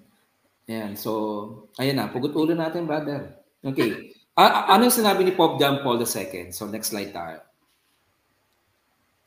Sabihin niyo, ano? Okay. Pornography is immoral and ultimately antisocial and it is opposed to the truth about the human person. Ito yung, hindi, hindi ito yung totoo sa, sa isang tao na ito ay destroy the image and likeness of God. Nasabi ikaw ay asal hayop ikaw. Dahil, dahil asal hayop ka. Ay, by the way, brother, ha, before I forgot. Pornography and pills and condom are pa ano sila partners in business. Oh. It is a oh. billion is a billion dollar industry. Siyempre pagka nag-addicted ka sa porn and then you want it you want to do it to someone na uh, ano Anyway, hindi mo bubuntis kasi may pills and may condom. Uy, tama-tama. February. Oo, yan. February 14 na yan. Oh, ba, bro, speaking of February 14, no? Anong ginagawa ng DOH kapag February 14 sa Dangwa? As, uh, alam, alam ko, alam mo to. Kunwari lang, pretend you don't know. As, uh, Ask namimigay sila ng... Why? Okay. namimigay sila ng condom sa mga kalalakihang teenager na bumibili ng bulaklak. Brother. Bibili sila ng bulaklak. As a sign of their pure intention, nanliligaw pa lang sila. Pero ang gagawin ng DOH, bibigyan sila ng condom. Tapos oh. merong youth, youth for life. Ay, for, uh, sana tama yung, ano, yung youth for life. Yung mga kabataan doon, bro. I admire those group. They are uh, exchanging candy sa, sa condom kinoconfiscate ng condom kapalit ng candies or something na ano para parang kinoconfiscate sa mga kabataan na huy wag ganyan mali yan. Uh, uh, guys please continue doing that. No? Bro ka, ka radical natin isa doon si ano si uh, kung kilala mo brother ang pangalan. Sino sino? Yung maputi na taga Paranaque I forgot her his name. Matanda sino? na talaga Barkase, uh, uh, basta ah, okay. Na ano, sila yung mga tinatawag na nag nilalabanan nila itong ganito, no. Ang tanong, anong gagawin? Ba ba't kayo namimigay para may iwasan mabuntis? 'Di ba dapat turuan hmm. sila anong nararapat? Because sabi dito sa ano, according to Pope John Paul II, balik tayo dito. Made in the image and likeness of God to be created with dignity and respect. It's a big words Dignity mm. and respect. Yan yung tinatanggal ng pornography. Tinatanggal na ka ng oh. dignidad, tinatanggal na ka ng self-respect. Brother, Brother, mawala ng lahat. Pero pag nawala ang respeto mo sa sarili mo, napakahirap mag, mag-move, napakahirap mabuhay ng taong walang respeto sa sarili. Correct. At mawala ka ng dignidad. Please, those two, ingatan natin ang dignidad sa respeto sa sarili at respeto sa kapwa at dignidad ng kapwa mo. Minsan kasi yan eh, ganito eh. But uh, why are these children or this youth na engage sa mga pornography?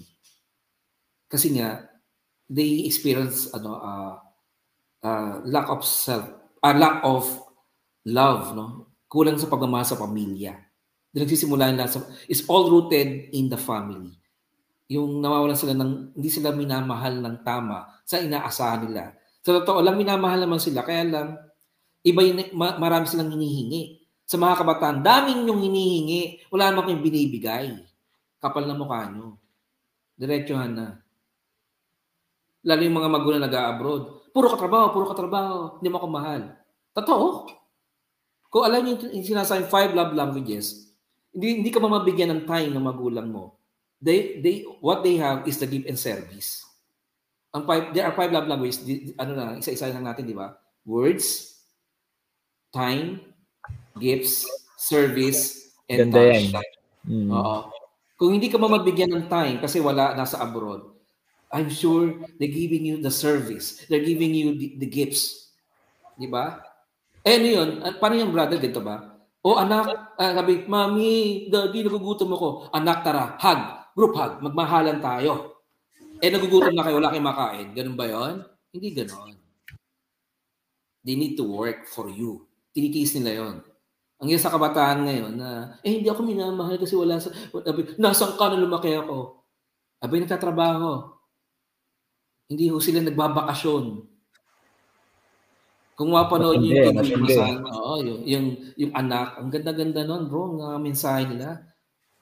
I, kahit nga sa mga, mga katrabaho sa US, yung pinapadala nila, kami rito nagpapakahirap kasi ko na, nakikinabang sa dollars. Tapos sabihin mo, pag kulang padala, puro ka pasarap dyan. Hindi sila pasarap. They, are, they have double work. Masyado mo nila latigo mga youth ngayon, ah. Uh, Tama yan. well, the truth will set us Pero tandaan nyo, mga youth. You hindi are the uh, this generation. Na spoil ngayon eh, itong panahon na ngayon. Yeah, oo, oo. They Pero don't mga youth, learn how to wait.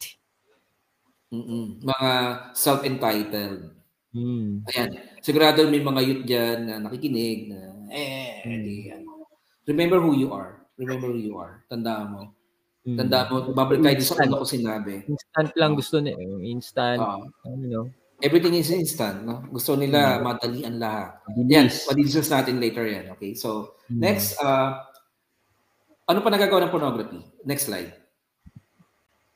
Pornography damages marital relationships. So, the person becomes a sex object. Most often, the woman, babae rito ang kawawa, is only important to her body, not as a total person. Is porn the other woman? Yes. Porn doesn't stay private. Yung, ayun nga, sa mga sa mga kabataan, my God, no. Gumawa na rin lang kayo ng kalokohan. Bakit binibidyo pa? Tapos kakalat Bro, uh, I, oh my. meron akong, uh, may kilala ako bro, ganito. Uh, sige, wag na natin pangalanan sa lugar. Sa school, may nahuli. Tapos meron pang nangyari, uh, so ginawa, kumalat sa school, no? And then meron pang matindi, brother, uh, kumalat sa school, tapos yung tatay niya ay bodyguard, security guard, sorry. And then sa sobrang kahiyan, Ah, nagpakamatay. Hindi niya kinaya yung kahiyan ng kanyang anak. Oh my. Oo, so pag-isipan niyo mga kabataan, tragic, mga ginag- tragic. Ginagawa, oo, ginagawa niyo. Ha? Hmm. Okay. Next slide. Now, merong epekto ang pornography. Isa-isahin natin yan. Step one, addiction. Once involved in pornographic material, victims get hooked and keep coming back for more. For example, brother, yung FHM uh, volume 25, no? So, pagka ano yan, yan. So, gusto nila yung yung ano uh, 26 version 26 yung gano'n, no? And then nagulat nga ako sa meron ako napuntahang lugar, anak ng sakristan. Ay, sakristan. Tatay niya ay lay minister. Pagpunta ko doon sa bahay, nakakalat lang yung FHM those are pornographic materials. Nakakalat lang. sa sa tabi-tabi. Accessible sa mga kabataan. Kalungkot, no? They don't Grabe. know, they're not aware na ito yung epekto sa ano. Okay. Step two, escalation. Nung una, brother, hmm. nung nung panahon namin, joke lang. nung panahon ng, ng lolo ko, yan, ng mga minuno natin, oh. para daw sila makaboso, at tawag nila boso, gagapang sila sa may ilog, yan, gagapang. Sikit ng aking, ano, hmm. sikit na, gumagapang sa ilog, brother, no? Hmm. Para makaboso ng mga babae na katapis. Katapis. Para makita yung cleavage. For hmm. them, boso na yon. Hmm. Ngayon, ngayon, tingin ka na lang sa cellphone mo. Internet na. Ayun na, accessible na. So, nangyayari. Hmm. Oo. So, una, sa escalation na sinasabi rito. So, bro, pakita natin slide. No? Pakita natin slide. Sa escalation na sinasabi, uh, una, yung kabataan, pag nakakita ng two-piece, kabado na, no, nanginginig na. And then, yung tinatawag escalation na yan, teka, wala nang thrill. Dapat wala na yung upper. So nakita na, lumabas na yung ano. Hmm. And then, yung mama, mammary gland. Ganda ng term ko, mammary gland. Uh, and then, pati tanggal na rin yung underwear. Escalation. Ano yung escalation na yan? Next is, kailangan may ka-partner na. Balik-balik tayo sa escalation. Kailangan may ka-partner na. At kailangan threesome na. Kailangan orgy na. Desire for more shocking material. Yan yung sabihin ng escalation. Grabe. So, pataas ng pataas? Oo. Yung level, yung tolerance nila sa pornography, pataas sa pataas. Parang di, wala nang thrill eh. Kailangan may thrill. And ito mas matindi, mga may sakit sa utak. Yung ano, uh, tawag doon, brother, ako, nung honestly, I watch pornography, no? Nung makita ko, bata na yung kapartner, as in, uh, eight years old pa baba, nandiri na ako, brother, kasi that's, that's too much. Oo, oh, grabe. Pero yung bata, may, ano, batang babae, pedophile. Speaking of pedophile, nakaka, ano na to, ha, talagang hayop na ba tayo? Ganun ba kahayop ang mga tao? And even, speaking of hayop, may nakikipag-sex sa hayop. Doon sa, ano, sa Boy Baso, sa, nakipag-sex siya sa Toron, ay sa ano, sa, sa lumpia sa paboritong mm-hmm. tini-take mm. out. Anyways, next slide. Desensitization. Material that was originally shocking and disturbing becomes acceptable in commonplace. Dati, dati shocking siya eh. Ngayon hindi na. Normal na kasi. Ayan na, yung, pinapa, yung pinakita ko sa yung, uh, by the way, si Jet yung nag, nag ano nun ha, pinanood ni Jet, kinuwento sa akin. hindi, hindi, hindi pinanood ni Jet, joke lang, Jet. Uh, yung picture kanina ng mga tungkol sa mga porn star, siya yung nag-send sa akin ng picture kasi I asked him, send me the picture para para maging updated. Okay. Now, tingnan niyo rito ah. Condom tester, qualification, male, female, married with experience, open to uh, further training. Ba? With strong, dapat daw malakas yung tuhod. Anyway, so the sensitivity, uh, that was uh, before brother no. Pag bumili ng condom ang mga ang mga kalalakihan, sa ano yan, mm. sa butika. Mm. Dito sila bibili. Miss, pabili ng rubber. Rubber oh. daw, no? Oo. Tapos, bro, balot na balot yun. Isang condom yan, balot na balot. Mm. Pero ngayon, brother, punta ka 7-Eleven, mini stop Mentos, bubblegum, chocolate, condom. And ang consumer ay ang kabataan. Hindi ang mm. hindi ang mag-asawa. Mm. Yun ang nakaligtaan nila. And speaking of condom, brother, ang DOH partnered by DepEd, eto na, diretsahan na, diretsahan na. I think three years ago ito. Mandatory mm. daw sabi ng DepEd. Ito to sa administration nangyari to eh mandatory daw dapat ang grade 11 and 12 bigyan ng condom ang mga estudyante. Yun ang nilabanan ng grupo namin. Grabe. Mandatory yun ha. Kasi pasok siya sa sex ed. Mm. Uh, uh, natin ng sex ed. Ano yung sex? Ano yung content ng sex ed? Ask me what, brother. What? Okay, grade 5 curriculum. My the gosh. teacher will oh. ask the students to bring banana, talong, cucumber, and the teacher will provide the condom. The teacher will teach the children how to insert the condom sa ah, how to insert in condom nga sa, sa talong. Grade 5 curriculum. And uh, bro, di ba, galing ako sa SAFE no, sa seminar na to. Pag uwi ko ng bahay, sabi sa akin ng aming pamangkin na grade 5, Tito Mark, ano pa masasabi niyo sa bisectomy and ligation? Bisectomy and ligation, grade 5 curriculum. Sex ed. Ano yan? Di ba? Tapos sa, dun sa, no, sa sex ed na yan, brother. That's sad. No? Uh, oo, module, grade 5 ha. Ito yung module. Mm-hmm. Uh, medyo memorize ko naman yung ano, yung ano. Si Mang Jose ay isang jeepney driver sa kanyang pamamalakad. Nakakilala siya ng babaeng maganda at sila ay pumunta sa bigang liko. At napatunayan ni Mrs. siya ay may sakit na nakakahawa gaya ng HIV. Ano ang gagawin ni Mrs.? A. Patayin si Mr. habang tutulog. B. Umiyak magdamag. C. Uh, ano yung C? Sabi ko na, uh, patayin si mister. Isakdal, idemanda si mister. D, paggamitin ng condom si mister. Ang tamang sagot ay letter D. Yun na yun. Ano ta uh, anong tamo anong subject, brother? Ano? Anong subject? Edukasyong pagpapahalaga. Sa Tagalog, values education. Tinanggal ng DepEd yung salitang Christian Values Education. Pinalitan lang ng Values Education. Grabe.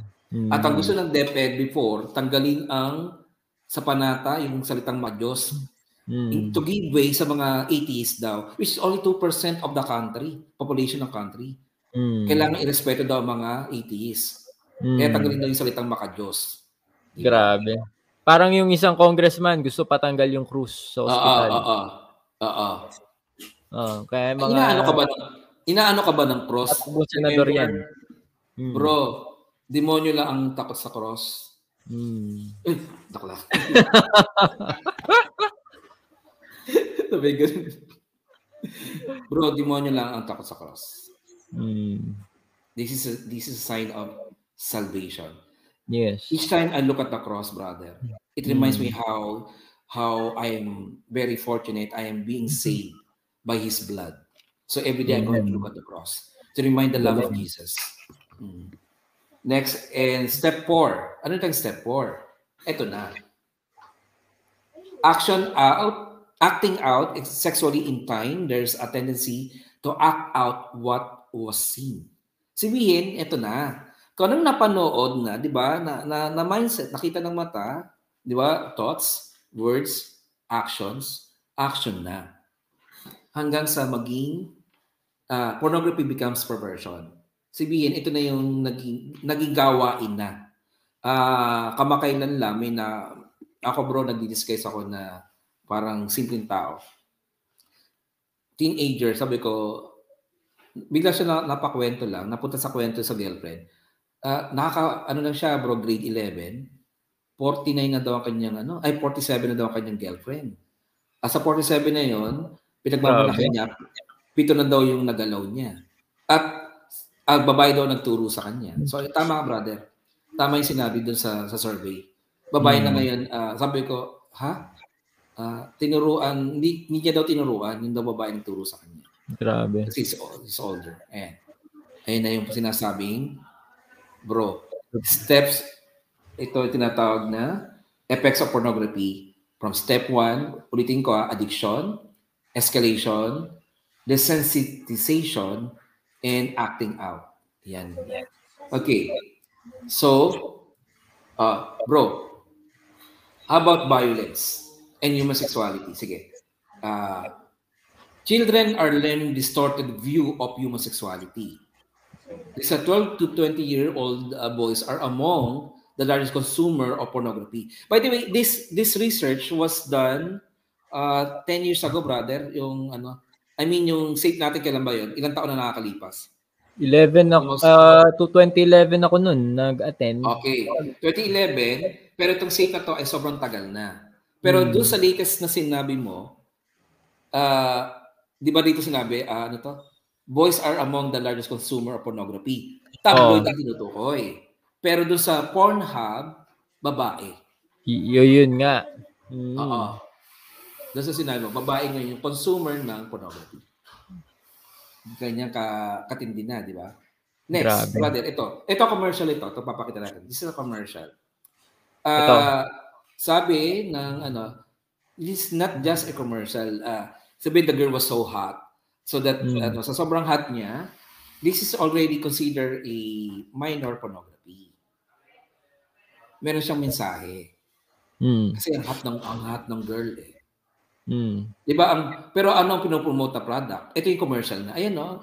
Bro, nasaan yung product diyan? Nakita mo ba? Agad. Sobrang liit. Oo. Akala ko ano eh marshmallow eh. Hindi pala. Yung pala oh nasa yan, tea. yung oo, green green ano ba? Whatever. Okay, so next. Pornography affects the family. In pornography, mm. families are ridiculed. Relationships are not important. But remember in Hosea, I and the I am I the to punish your daughters for their har- harlotry, your daughters-in-law for their adultery. You yourselves consort with harlots, sabihin yung mga prostitute. And with prostitutes you offer sacrifice. So must a people without understanding come to ruin. Brother, ito ay may epekto ito sa hindi lang yung, yung sa, sa New Age about spirituality. This pornography, pagka nangangalon niya ka, uh, ang magsasuffer nito hanggang fourth generation ng pamilya. Mm, ganun katindi, no? Mm. Yes, ganun katindi. Uh, sad to say, total, uh, kaming mga makaraeg ay, yun nga, yung, sorry, nanonood yata ang magulang ko dito. mga kapatid ko. Yeah, sa mga uncle ko, uh, nagkaroon ng contest. Uh, uh, okay, ang game na to, reunion kasi to. Ang game na to ay para sa mag-asawa. Sabi ng uncle ko, very proud. Kayo ng asawa, una o pangalawa, tawanan sila. Kami magpipinsan, hindi kami nakatawa kasi ano nakakatawa doon? Kasi sinaktan mo nga ako eh, kasi iniwan mo yung nanay ko eh. Tapos may asawa ka iba. Anong, anong nakakatawa doon? Yun. And brother, we, uh, kakayaman, uh, Total, ano ng iba to. Hindi kami tuloy na pamilya. We are the second family. Yung sinasabi ko sa retreat. Pero sa mga kabataan na meron kayong kapatid sa labas, ito naman sabi ko, hindi namin kasalanan na pinanganak kami. Hindi kami kinakawaan. Itong itsurang to, kinakaingitan. Joke lang. Yun, ano na ako, inaantid na ako. Eh. May, ganun lang. Hindi, brother, eh. Hindi ko pwedeng sabihin, maiiyak ako, hindi, hindi naman kasi retreat ito eh. Kung retreat ito, uh, I will become emotional. I will hindi ako mag-hold back but uh, no. I, I need to hold back kasi hindi ito retreat eh. So now, next. Bro, ibang sinasabi ng Time Magazine. Next slide. Sabi sa, sa Time Magazine, infidelity, it must be in our genes. Ayan. Bro, ano sinasabi dito? Tayo daw ay infidel. O hindi yan ang sabi ng Diyos. Yan sinasabi ko ang katotohanan, titingnan mo lagi anong sinasabi ng Diyos. So, it undermines marriage as a lasting institution, promotes unfaithfulness, selfish gratification rather than fidelity and mutual self-giving between husband and wife. It cultivates the view that infidelity is normal and natural behavior. Kaya nga, dapat na isulong si divorce. Divorce pa rin ang punta nito, brother. Yan. But in Hebrew, uh, according to the book of Hebrew, let marriage be honored among all the marriage bed be kept mm. undefiled for God will judge the immoral adulterer. Ayan. Ayan. Matindi, brother. Yan ang pinopromote ng media. Okay, next. Mm. Number three, distorts value of young people leading to abusive institute toward women which incur sexual harassment, violence, and the trivialization of rape. Kasi pag nanonood ng pornography, ito yung ano eh, may mga, ito ma, ito ma, nakakagulat. Because sa pornography, nagkakaroon ng incest. Lolo ni rape ang apo, anak ni rape ang uh, uh, tatay ni rape ang anak, kapatid ni rape ang kapatid. Saan ang galing yun? That's pornography. It's all pornography. Kapapanood yan. At ang nakakaawa, yung trauma na nagiging epekto nito yes. sa mga biktima. Hmm. Sobra, sobra. Lalo pag na, sabi na, hindi naman, hindi naman. Once na nakain, nasamahan pa ng alak, saka drugs, yun na yun. Bingo. Hmm. Di ba? Hmm. Bro, nakulong isang lalaki, sisinsi siya, iyak, na iyak ang nanay. Bakit? Tanong sa akin, bakit? Bakit? Anak ni rape ang sariling ina. My gosh. Sasabihin niya, hindi ko po kasi alam yun eh. Uh, wala po ako sa sarili ko nun eh. Yan. Yan sinasabi. Hindi lang hindi lang hindi lang ano, hindi lang yan ano, drugs. Akala na drugs lang. No. Pornography pa rin kapapanood yan. That's it. Kaya may mga rape, drugs, inom plus pornography. Hindi pwedeng mawala ang pornography. Saan siya nakakuha, di ba? Thoughts, words becomes actions, actions becomes de, ano uh, habit, no? Naging destiny mo na and becomes your character. Wala na, ang sira na ang pagkatao. Then, next, number four, develops distorted perception about homosexuality. Everything is physical. Wala, kasi nabubuhay tayo sa physical lang tayo. Nakakalimutan natin also spiritual. Ayan, babalik naman tayo. God created man in His image. In the divine image, He created him, male and female. He created them. Sabihin, in a little, little tiny way, we are like God. The, the image of God, I mean, uh, as a, a person with respect, with dignity. Yun ibig sabihin nun and may tinatawag na pagmamahal. Yan ang image ni God eh, yung dignity, respect, saka yung pag, maging mapagmahal. Pagmahal mo ang kapwa mo, hindi mo siya sisirain. Lalo yung mga kalalakihan dyan na, ay, nag-virginize ko to. Proud ka. Proud na proud ka. Galing mo. Proud na proud ka niyan. Mm-hmm. Pag, na, pag nangyari sa anak mo, Uh, remember Coach Obet Cabrillas. Mm-hmm. Hi Coach Obet if you are watching. Yes, yes. Daddy na, na ano. Uh, mm. Yeah, brother, may tuturo ako sa'yo. Di ba may anak babae? Mm. Di ba? Pag may nanligaw, hindi nakatingin yung ano, yung nanliligaw, sikuhin mo na malakas. Bila sabi, pagkata, ala, sir, wala akong ginagawa. Wala ka pang ginagawa niyan, ha? Coach Obet yun, di ba? Ang galing yun. Lalo pag may ginawa ka. Warning yan, warning. Lalo pag ginagawa niya, ha? Di ba? How much more kapag may ginawa? Dapat uh, yan, ginagawa. Ah, sa mga tatay, ha? Apply. Yeah. Yes. Coach of it. okay. Now, ano yung difference ng pornography and uh, marriage, no? Love. Okay, let's slide. Sexuality celebrates love and light. Ito 'yon. Hmm. Kasi nga 'di ba when you uh, when you have this marital embrace or sabihin natin sex, it's a procreation. Dapat procreation ka. Kasi intended mo, the reason why you have this this uh, sex para magkaroon ka ng anak. And look at this pornography. It diminishes dignity. Sinisira niya ang dignidad. Yan ang pornography. That, that's the difference between love and light and yan tinatawag na pornography. Yan difference. Next slide. Other messages in media, brother. Iyan natin.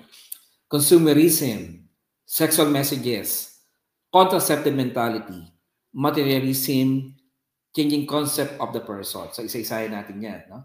Di ba, uh, consumer attitude, attitude, no? Or attitude. Uh, next slide. Yan. Kahit hindi ka bibili, mapapabili ka kasi 50% off then you you will realize, ba't ko ba nabili to? Uh, mga impulsive buyer, mga Shopee. Di ba mga Shopee, Shopee na gano'n na magugulat ka, ba't ba ako bili ng bili? No? yung, ako nga, na, naiinis sa bahay dati, naiinis ako sa bahay. Kasi nakakalimutan na magbigay ng ano ng pambayad. Kadalasan ako nagbabayad. Bakit nyo, hindi nyo bayaran doon? Uh, bakit kinakala? Paano kung wala akong pera that time? No? Yung sabi ko gano'n. Kasi ano eh, eh kasi sale eh, kasi ano. Pero tanong, kailangan mo ba? Kailangan mo ba talaga? Warning yan sa mga ano, di ba? Papabili tayo kahit hindi. Naalala ko meron, may, alam ko yung presyo ng t-shirt. 500, ano, 500. Nakita 50% off. Nakalagay 1,000. 50% off. Yung pa yung price niya. Di ba? Tatataka mo lang yan ng ano, ng uh, 50%, pero ganun pa rin yung iba ha. Yung iba naman, no. Ay uh, ayoko mag-promote ng mga totoong mga legit na ano eh. Okay, next. Contra- contraceptive mentality, baba tayo. Okay, hindi, uh, una.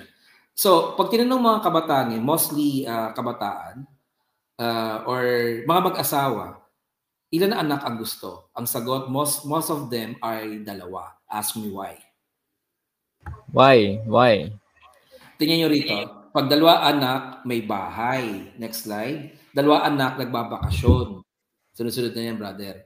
Pag dalawa anak, uh, pwede kang mag-outing. Pag dalawa anak, pwede kang kumain ng MM. Pag hindi, choknat lang. Pag dalawa anak, naka-aircon. Pag hindi, pay, pay, pay, pay, pay, pay, no? So, mapasin mo sa commercial, television, uh, next, ano, balik mo muna doon sa, sa aircon mapasin mo sa walang akong nakita or sobrang rare makakita ng maraming anak na masagana ang buhay. Usually yun testimony, parang documentary. Pero yung mapasin natin, pag dalawa anak, dalawa lang anak mo, ano, uh, maganda buhay mo. Teka, teka, teka, teka. Ano tayo dyan? Brother Mark, ayan ka na, nakikialam ka sa buhay na may buhay. Okay. Ang ibig ba sabihin ng simbahan ay mag-anak na mag-anak? Hindi. Ang ibig ng sabihin ng sambahan, kung kaya mo, sige, pag hindi, abay wag naman. Anong anong anong point ng simbahan? Pag pag sinabing kaya, halimbawa kay ni Jessica mag-uusap. Ah, uh, kaya ba natin next year? Teka, teka love, di ba? Eh kapapanganak lang eh. Pwede bang next time? Anong anong nabubuo? Yung tinatawag na conversation, nag-uusap kayo. Nagpaplano kayo. Pero kapag may pills, sa lalo may condom, pag gusto ni lalaki, eh ayoko mabuntis. Eh may condom naman eh, di arya, sabay arya. And then, dito nakakaroon ng marital rape. Baka kalalakihan, pag ayaw po ng babae, ayaw ng babae. Kasi magaspang po yan. Hindi sila magka, mag, sila mag-lubricate. Ayaw ng babae ay ayaw. Nasasaktan sila. Okay? Kaya nagkakaroon ng, dito nagkakaroon, nasisira ang marriage. Pag yung lalaki ay parang koneho, no? Area ng area, di ba? Okay. Correct, tama. In other words, now, ano yung sabihin nito? In a micro level, sabihin, sa pamilya nyo, malaking tulong siya. Pero kung lahat ng tao, ganyan ang mentality, in a macro level, pag lahat ng buong buong mundo, yan ang iniisip, dangerous yan sa, sa taxes, brother. Sa ekonomiya. Kasi mawala ng taxpayer. Now, you know what happened to Singapore? Singapore, two-child policy lang. And you know what happened to them? Ayun, ubos ang kanilang populasyon. Sa sa ibang bansa, in even Spain, brother, no? Uh, sa New Zealand nga, eh, imagine mas marami pa yung cow. Ha? Mas marami pa yung cow kaysa sa tao. Ah, cow nga ba yun? Ayun, tama. Ayun, tama. Baka. Mm. Baka. Baka. Yung hindi siguro, Tama, hindi ako sigurado, kaya baka. Pwede ba ma-edit yung brother, no? Baka baka ito ito talaga yung makabehead sa atin eh, yung mga joke na wale. Pero tumatawa ka ati sa'yo. Sa'yo. Baka iba, loading pa, loading, oh, loading. Oh, si, si Jet na ano yan, tawa na yung si Jet. Tama, sigurado si Jet natawa na yan. Okay. Mm. Uh, sabi mo, shout out ka. Magsasawa ka ngayon okay. Now, in other words, brother, uh, ang problema ng tinatawag na two-child policy sa ibang bansa ganito, uh, yung, uh, particularly in China, China is one child. You know what happened to China? Pag in-ultrasound, uh, di pa pag Chinese, uh, pag may piliin sila, lalaki o babae, negosyante, anong pipiliin, brother? Yes, mostly. Pagka negosyante, lalaki pipiliin kasi para mm. makatulong sa negosyo. So ginagawa, mm. pag nagkaanak, uh, unang anak niya kasi negosyante, ultrasound ay babae, anong gagawin? Abort. Pagka oh. next year, nagkaanak ay babae, abort, abort ng abort hanggang makachempo ng lalaki. Yan ang problema ng one child policy. At pagka naging policy siya, ngayon tinaas na two child na lang.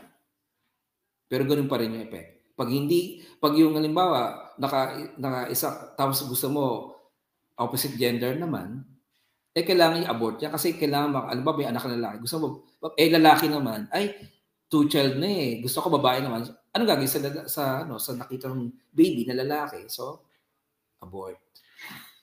And buong mundo, para sa, naka, sa kaalaman ng lahat, buong mundo, ang Pilipinas na lang ang walang divorce bill, same-sex marriages, walang uh, abortion and euthanasia. Correct. Yet, yan ang gusto ng mga politiko nagsusulong ng RH bill. Yan ang gusto nila mangyari sa Pilipinas. Bro, buong I'm so proud to be Catholic and Filipino because we don't that have been. Thanks to the Mother Church, the Catholic Church, napipigilan ang mga bagay na to. Without the Catholic Church, kamusta na kaya ang ibang religion? You should, they should be thankful kasi we have this we have this kind of platform to tell the world that this particular bills, the debt bills, ito yung mga sinisira ng pamilya. Amen ba brother? Napata, napatahimik ka. Okay. Correct. Na anong ginagawa ng advertisement? Sa tuloy natin, no? Kasi para maano. Grabe, two hours na tayo, brad. Oo nga. mas mahaba kasi doon sa New Age. No? Pero ito mas maganda kasi may slide. Oo. Oh. Because yung advertisement sells lifestyle, not just a product. Lifestyle ang ano na. Okay, halimbawa, ayan. Uh, next slide, di ba? Uh, nung araw ganito yung ano, yung cellphone, no? Experience glamour. Eh bro, pag nag-drive yan, di ba sasabit yan sa, ano, sa manibela? di ba? Yung mga uh, ganyan, ganyang cellphone. No? So, lifestyle ang kanyang pinopromote. And then, ito, uh, next slide. Ito naman, wala naman siguro masama dito sa susunod na ano, yung tinatawag na metrosexual, yung pagiging mm. balidoso. No? Mm. Uh, kaya lang, napapagkaabala kasi pagka, kasi pinalala mas marami, mayroong kikay kit. And, pero self-care naman yan, kaya lang dati walang mga ganyan. Pero dito sa tinatag ng mga prosumers na yan, no, uh, medyo hati yung opinion ko dito. Na eh, ano kung gusto niyang maging look good, di ba? Parang ako brother, di ba? Sabi niya, ba't wala kang black hair? Nagpakulay ako. oh, yan na. Hindi, ano na ako ah. Uh, okay, salamat. Parang one hour pa lang. Matagal pa rin yun. Narinig na ba sa yung comment? Uh, two hours pero parang one hour pa lang. Matagal yes, pa rin yes. yun. Ano? Anyways, I hope uh, nag-enjoy kayo pa, kahit pa paano. Mm. Okay, next slide. Ito, matindi, brother. Next slide. Gotta have it. Sinasabi rito, kinakausap ng ng advertisement ang mga kabataan. Pag wala kang gadget, hindi ka teenager. 'Di ba? May naalala, may napanood ako dati uh, gusto niya yung latest iPhone. Gusto ko, I want this latest iPhone! Misigaw siya ganun. Tapos ginawa sa iPhone niya, tinapon niya sa swimming pool. Ayun. Kasi gusto niya yung latest ano. Bakit? Kasi yun yung, yun yung meron ang kanyang kaklase. Ang ginagawa ay tinutokso ang mga, kina, ang kinakausap ng mga advertisement. Ito yung kasi bakit kabataan? Ask me why. Why? Bakit? Ito yung mga nagka-tantrums. Mm. Ito yung mga nagwawala kapag hindi binilhan. So sila yung kinakausap, hindi magulang. Mm. Mm. So be careful, no? So sinasabi dito sa sa sa mga advertisements sa social media, baga it promotes envy. No? Ayan, no? It promotes envy. Okay. Next. So, clear naman tayo diyan, no? Uh, next tayo. Sexual messages. Ano sexual messages? Ayan. Taste me. Sino mm-hmm. pinapatikim diyan? Commercial po siya ng tinaklobang pakok yan. Coke Light, no? Okay. Daya, no? Tinakloban na. Okay. Ano to? May mensahe siya, no? Taste me. Tinatawag na double messages. Uh, ano tawag doon? Tama ba sabi ko? Double meaning. Yan. Double, double meaning. Yan. Taste me. Sino sino tina, pinapa-taste? Hindi naman yung ano eh, yung babae. Okay, next. Ito, commercial ng damit. Uh, guess. Eh kung damit yan, bakit hinuhubad? dapat dapat sinusuot. so meron siyang sexual messages. Kasi mo nakahubad. Mm. Then I remember brother one time, no, uh, commercial. Uh, underwear yung ano, yung commercial. Lalaki naka-brief. Biglang mm. sa kondo niya may ano, may nag nag-bell. Tudu, tas ginawa niya lapis siya. Lapis siya. Binuksan niya yung pinto. Do you want to have coffee with me? so, nagkakape siya naka-brief. Di ba? Uh, so, uh, so this this particular uh, commercial, they are promoting uh, pornography. Hmm. Backward ka naman. Sa, sa mga sabing uh, conservative ako, backward ako, okay, good luck po sa inyong anak. Yun ang masasabi ko. Good luck. Good luck po. Okay. Assuming lang ako, brother, may sasabi. Ayan. Ito naman, brother, yung nabanggit ko din. No? So, ito. Uh, in your mind, yan, sabi niya na nakikita. Eh. Naka-underwear. Yan yung sinasabi kong underwear. Wala naman, wala naman ganyan eh. Next next slide. Ito, bro. Yung to, commercial ng alak yan. Sabi dun sa hmm. alak, uh, sarap na dibitin, swab and datin. Ang tinutukoy niya yung alak. Pero ang nakikita babae nakahubad. Then you will see dun sa isang ano, billboard, bro, ang liit-liit ng ng lotion pero ang laki ng babaeng nakahubad. Mm. Di ba? Ano pinopromote niya? Okay, next slide. Yan, Playboy magazine. Next slide, yung yung concept ng paging ano, yung sinasabi na mag-iba yung ano mo, 100 models will go, tapos Okay. Violence in media. So, tatapusin natin, brother. Violence in media. Violence is shown in efficient way of attaining goals, solving conflicts. So, pinapakita dito sa mga movie, pag inapi ka, kailangan manakit ka. So, in, ang hmm. nangyayari ay naging violente mga ano. So, violence to enforce the law is justified. It's also used by police officer and detectives. Mm-hmm. Witnesses to violent events generally do not try to help but remain passive. Kasi mga madadamay sila eh. Yun ang yeah. pinapakita. Okay, next slide. Ano, yung level of aggression to male, uh, of male subjects towards female. Dito sa mga movie, sinasampa ng babae, sinisipa-sipa. Gawin mo sa Pinoy, sasapakin ka. Correct. Gawin, gawin mo sa Pinay yan na ano, ano, ano, ano, hindi pwede. Kaya lang dito nga, because of media, naging violent din mga lalaki. Mm. Next. Uh, too much violence in media Ayan, 17 anyo sinunog ng dalawang kalaro. Ayan, so Grabe. piniliguan ng gas sa kasinindihan. Next slide. Yan, brother, no. Ito yung sinasabi ko. Paki sabay nga uh, basahin nga natin, brother.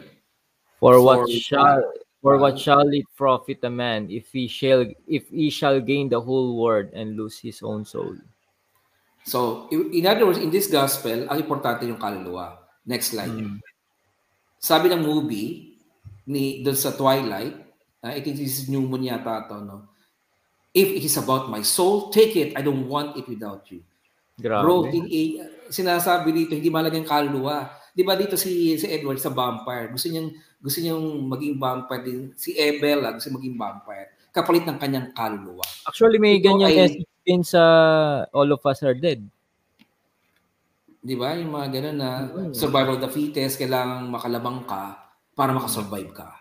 Di ba? So, those messages. Okay, next slide, bro. Binabalik, for what shall it profit a man? Okay, if you gain the whole world but lose his own soul, mahalaga pa rin ang soul. Okay, mm-hmm. social media, nako, uh, bilisan natin. Next slide, brother. Sige, bilisan natin. Anak, punta tayo, TV. TV5, papatubo natin si teacher mo.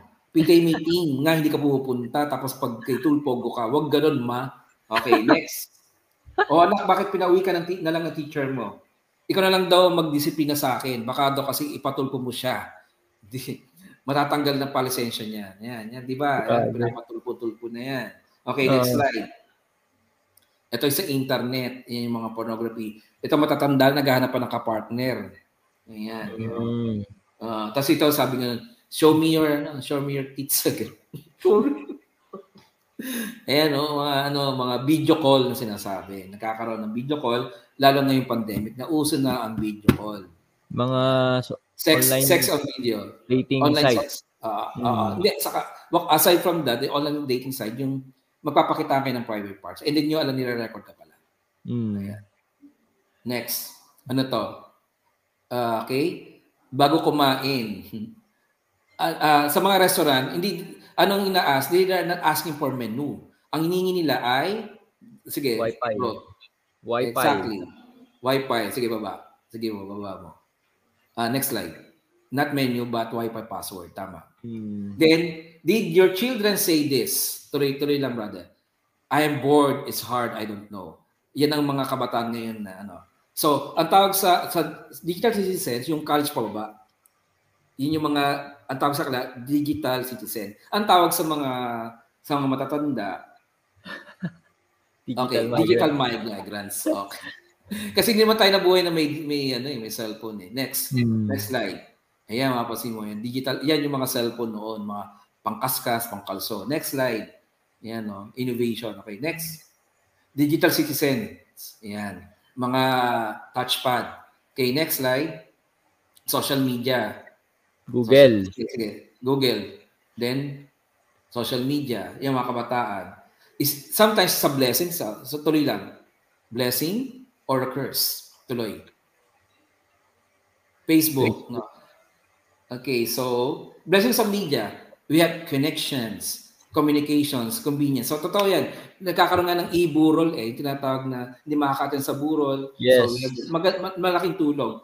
Pero ito ay uh, may, may epekto sa kabataan. So next slide, brother. Matatapos na tayo. Epekto sa social media ng children. May trivia pala, buti pa yung bata may Gmail. Parang si Mark ngayon lang gumamit. Oo, kanina. Trivia, hindi pa ako mag-Gmail kanina. Hindi ako nakapag... Ito kasi PowerPoint na to. Uh-huh. Email kasi alam ko eh. Hindi ko alam na may Gmail pala ako.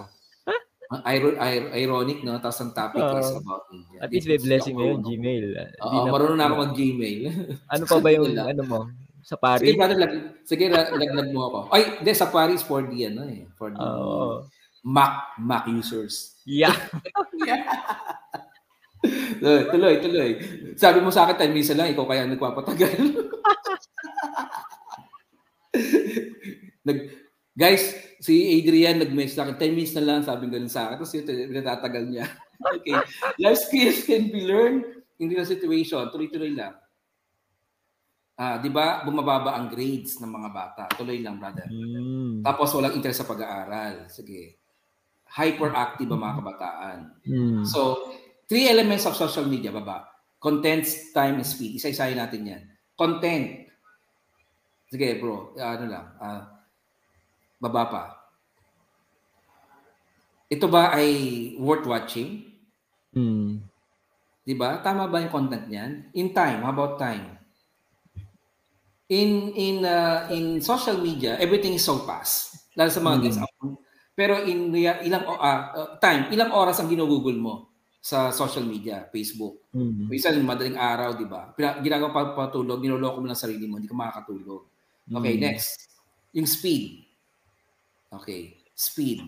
Everything sa internet, sa mga instant. games, ang bilis, instant. But in reality, mm-hmm. may mabagal. Mabagal mm-hmm. ng oras. Kaya nga, naboboard mga bata. Computer games, ayan na tayo. Ito yung napakahalaga. Computer games, ano to? Next, everything becomes slower and boring. Okay, next slide. Tapos, bro, atong Grand Theft, bro, ito yung sinasabi na dito, role mo, ikaw ay magnanakaw. Magnanakaw. Ikaw ay sasagasaan mo yung tao. Mm. Oo. Mm. Tapos meron nga doon yung, meron daw game na, limbawa, naglalaro, may, may matanda sa, sabi, ay yung babae, rapin mo, rapin mo. Eh, eh ginawa, pinindot, mm. i-rape niya yung babae. Tapos iyak na iyak yung mm. ano. Ba't ka umiyak? Ang tandaan na kasi.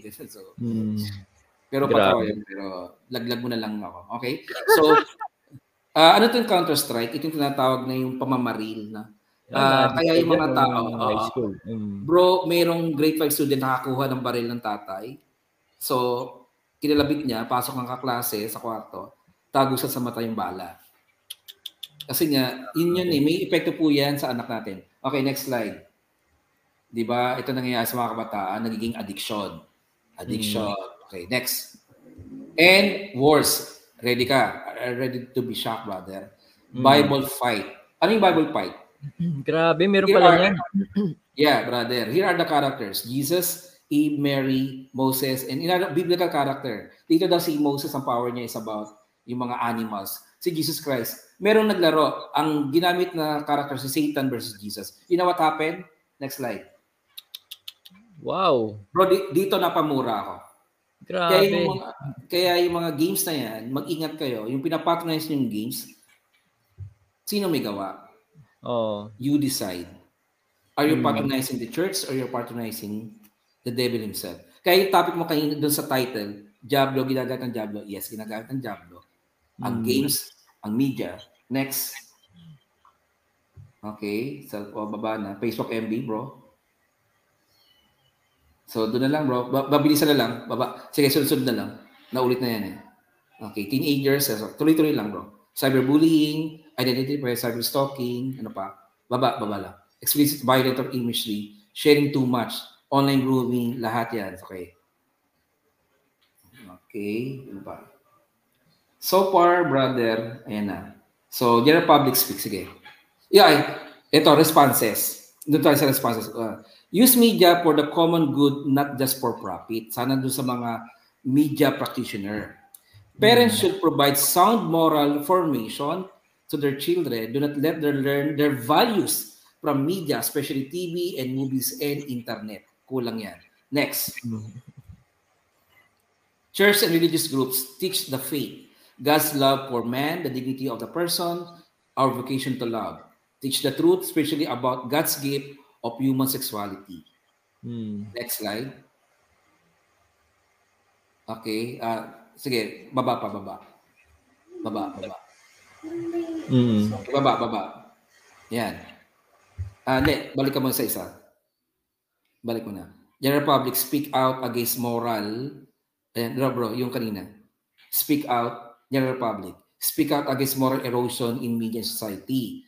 Kaya nga yung, yung commercial before, brother, na alak to ha, nakatingin ka na ba ng 14 anyos? Ayan, no? Grabe yan, no? Oo. Yung grupo ng sa state niya, isa sa lumaban nito, bastos ang commercial, is about pedophile. Because mm. your silence will perpetuate the sin. Ang tawag dito, pag hindi, pag nanahimik tayo, we are committing sin of omission. Omission, yes. Yes, so next. Do not overcome by evil, but overcome evil with good.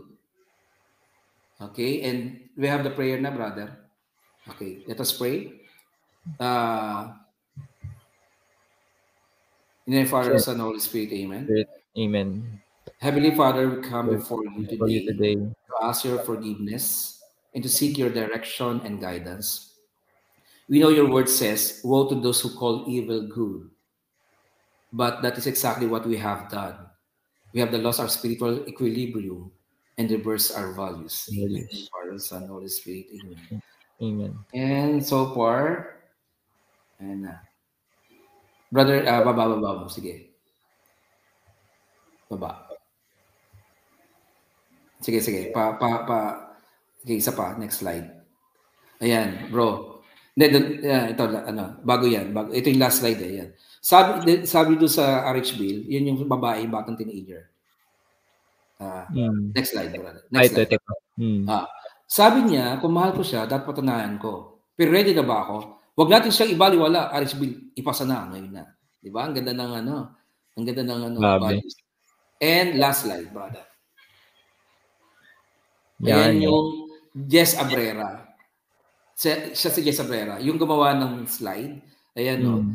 Strong, uh, ito yung family, ano, ito yung pamilya protected by strong faith, family values, unity, and moral education. Ayan, mm. no. Kasi we are uh, being attacked by consumerism, corruption, and injustice, moral decay in politics, sex culture in media, local ordinances regulating birth, regulating birth. Keep mm the family safe. Ayan, Jesse Abrera. Ayan, brother. Tapos na po ang aking... Galing. Grabe. 1,000 slides po yun. oh. Wala Grabe tayo sa oras Yung mga, hindi actually na, na alos na topic mo naman yung buong uh, uh, buong I mean yung holistically naman na nabigay mo naman yung yung point mo doon. Pero uh, isa sa talaga tumatatak sa akin every time napapakinggan ko tong uh, itong slide yang yang yang mismong topic na yan about mass media is yung paano nagtatago ng kalaban. Kasi 'di ba parang ang ang ang demonyo hindi naman niya magpapakita sa inyo may sungay at may buntot. Ah. Pero nagtatago siya sa maganda. Maganda. And sa, napakaganda ng ginawa mo to reveal, parang hinubaran mo uh, yung yung yung kalaban at makikita natin. Uh, Kaya 'di ba yung mga nanood ngayon, mga nanood ngayon, so pag pupunta sila EDSA, ang daming bil- mm-hmm. billboard doon. Uh, may ay ano 'yan? Uh, soft porn 'yan. Ma- oh, soft porn. Diba? At usually yan, brother, sa kung saan matraffic. Doon yes. mas mahal yung ano, mga malalaki, no? Sa Guadalupe. Ang mga hmm. seminarista doon sa ano sa, sa San Carlos, uy, pagbukas ng bintana, free porn. oh. Mm-mm. Napakaganda. Uh, kaya nung after kong maten nito, talagang naging bukas at aware talaga ako sa lahat ng mga nakikita ko, napapanood ko sa 'di ba, social media and mga advertisement ngayon. Mm. And yun nga maraming maraming salamat Brother Mark sa yung napakagandang share about uh yung topic na to. 'Di ba? Uh, any last word or any last message sa ating mga ka-faith sa ating mga kabataan nanonood at sa mga magulang, 'di ba? na masyadong busy. uh, uh, sa mga magulang, kapag mm. nakalagay rated as yung, di ba, ang mga ang program nito ay mga ganun, yung mga mm. uh, may sexual, uh, yung mga ganun, warn, those are warning. Wag niyo mm. wag niyo manood ang anak niyo mag-isa. Remember yung kay Julian, sabi, Mami, what's kabet? Di ba? So, hindi alam ng bata eh. So, you have mm. to explain. You have to be there. Brother, hmm. eh, ano, wala, wala akong gagawin. Eh di, kung sa tingin mo, nahirapan ka, then you are not fulfilling your duty as a parent. Mm. Please, fulfill your duty by by uh, be with your kids. Mm. If say they, they watch, kailangan bantayan nyo talaga. Bantayan nyo talaga. Mm. And uh, last word ko is, remember who you are. You are created after the image and likeness of God. Kayo yung mabait. Tayo lahat ay mabait. Nakalimutan lang natin na, na tayo ay mabuti. Ang kailangan gawin, balikan natin yung nature, back to the nature, back to our nature, which is the nature of God. Amen. Yon. So, Brother Mark, grabe kung pwede lang limang oras tayo dito. Pero, ayan. So, uh, mga ka-faith, Uh, bago po tayo magtapos ay kung kayo po ay meron pong uh, actually yan yung isa sa advocacy mo brother Mark, di ba? Uh, yung mga sacramentals. Kung pwede mo i-promote. Naiya ako brother. Hindi. Ah, ito lang po. actually maraming okay, mga uh, viewers natin uh, na naghahanap ng mga ganyan, mga benedict, okay. benediction uh, medals. Brother, remember nung sinabi ko, uh, na natawa ako sa iyo, sabi ko, bro, ano ha, wala, uh, nung kasal mo, ito yung hmm. regalo ko sa inyo. Ganito, di ba? Mm. then, yes. sobrang mo siya na-appreciate. Nakalagay sa pinto. Oh, nakalagay sa pinto, no? So, this is a Benedictine medals. Uh, okay, medal ba tawag dito? Okay, ginagamit to sa, particularly sa mga exorcism. Yan, kaya nga I'm wearing one eh. Mm. Laging, uh, Even yung crossbow, ginagamit din sa. So, mm. I'm wearing one. Now, uh, sa mall ito, ang mall price ito ay nasa 600. Mm. Sa akin ay 400. Pero, mm. lugi ako sa shipping ko. so, ang gagawin ay, paano ba itong pupuno pa to? Ah, naiya ako brother eh. Sige. Ang mangyayari nito ay buy two for 1,000 plus ito plus Bible verse. Ito na. Mm. Ayan. So, meron, Uh-oh. may mga freebies. And, uh, brother, meron din akong madaling tinutulungan kasi nag-pandemic, hindi siya mm. makabenta. So, Uh-oh. tinutulong, uh, binibili ko yung product niya, sabi ko, ibebenta ko. Para, mm. para tulong ko na rin sa kanya. Parang, tulong, mm. parang tinulungan na natin isang madre na gumagawa nito. Yan, ng mismo mga product uh, na yan. Uh, so, paano kanila? Naman, Uh, through you, brother, siguro. Uh, uh, through my Facebook siguro. Kaya lang, pwede ka naman nilang i-message, no? Ah, uh, uh, uh, Okay, uh, yun, brother, uh, kung kaayayaman, through you din. Kung mm. sakali, uh, you may ask. Mm. Yes. So, uh, nalatandaan ko yung lahat ng regalohan ko nito tuwan-tuwa. So, pwede din siyang gift sa mga house blessing, mga ganun. Mm. And uh, I'm not just promoting uh, the product. Usa, una, I'm helping uh, Anan. In the same time, napakaganda nito meron ka nito sa bahay. Mm. Uh, hindi ko siya tuloy na gold ha. Baka kayo, huwag niyo ilalagay sa harapan baka nakawin. No? Baka tunawin. No? At wag niyo wag niyo gawing hikaw to, papalunok sa iyo to. Kasi kasi hindi tunay. May nagtatanong bro, yung cross daw na pinakita mo daw, binebenta mo ba yan? Ah, hindi. ano ba to? Uh, personal ko to. Bantay to sa laptop ko eh. Uh, Oo, pag minakita kayong ganito, bili kayo. Sa ano ko, sa Antipolo ko nabili to eh. Uh, pero this uh, is my personal. Ano. Oo, oh, ginagamit sa movie kasi to eh. Hanapin yung uh, ganitong cross din. No? Oo. Tapos pag wala kang makita, ito. Ayan mga kape, please do support Brother Mark and Oo. makakatulong sa kanyang no, uh, nawala na ako nawala na ako ng mga talks. Eh. So, Oo. Makakatulong yan sa kanyang mission works at pagpatuloy niya ang kanyang ginagawa. Mm-hmm. Uh, 'di ba? So, you may message Brother Mark sa kanyang uh, Facebook Facebook profile nilagay ko dito sa baba ng uh, video na yan. So, and, PM nyo lang kayo. And brother, uh, promote ko rin if they want uh, if they need speaker for retreats and recollection yes. online, naka well equipped na rin ako. So mm. ready naman ako sa wala akong masyadong gamit, gaya nito. Yan, wala, wala akong masyadong gamit. Hindi ako ready. Sabi ni Lois, ni Talib Soron, laki daw ng medal. Para po yan sa pinto ng bahay. Hindi pa yun. Sa bahay. Oo, sa, sa bahay, sa doorknob. Or pwede this. Kasi sabi ko hikaw eh. Hindi kwenta. Hindi yung kwintas. Pero kung matapag-tapang ka, pag ito pang malakasan.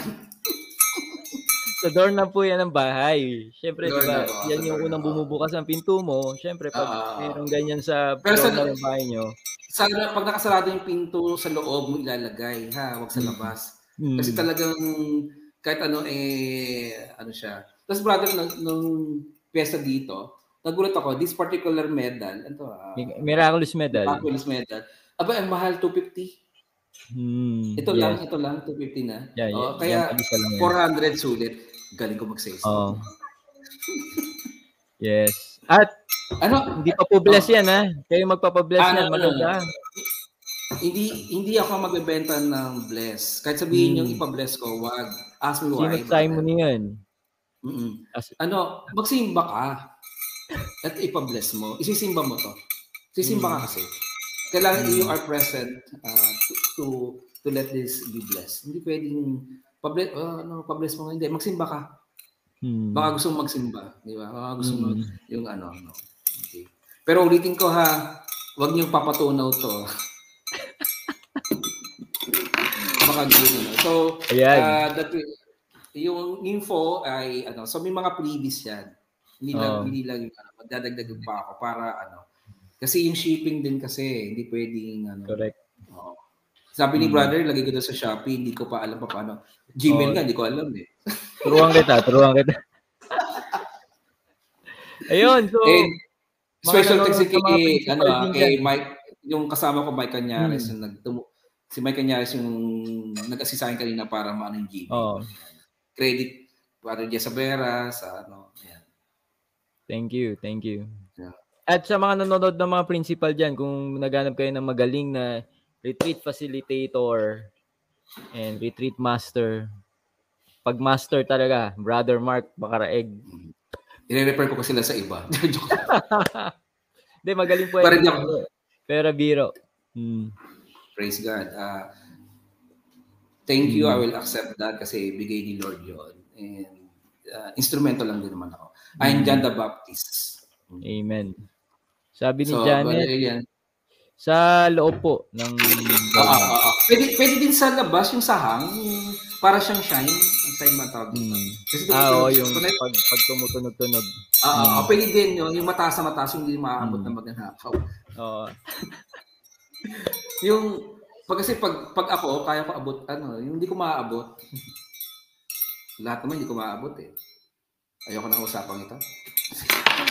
Ayun, so di na kita patatagalin, Brother Mark. At pwede mo ba kami ipagdasal ang ating mga ka-faith? Oh my God, nagulat ako doon, brother. Grabe ka naman.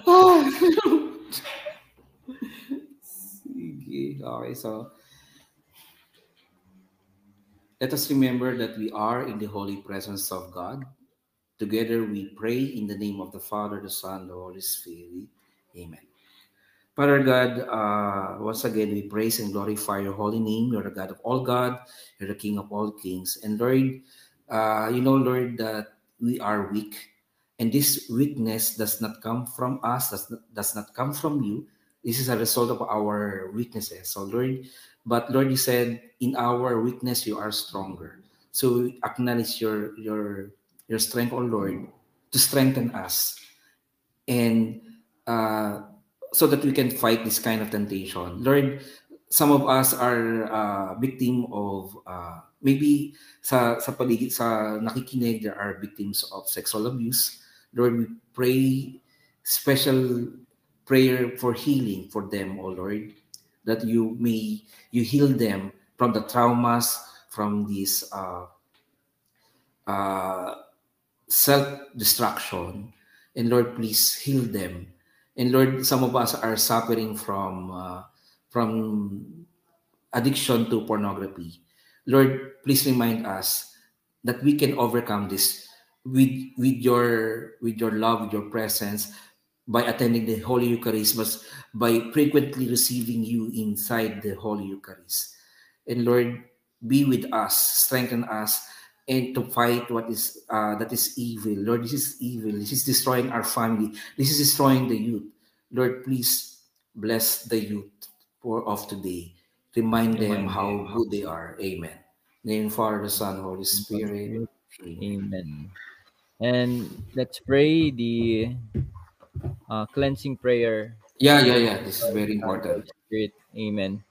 Heavenly Father, in the name of Jesus Christ, our Lord and Savior, Lord and Savior, by the power of the, Holy, Spirit, the Holy Spirit, we pray we that pray the power of the power of the precious blood of your Son, your come Son come right upon now. us right now.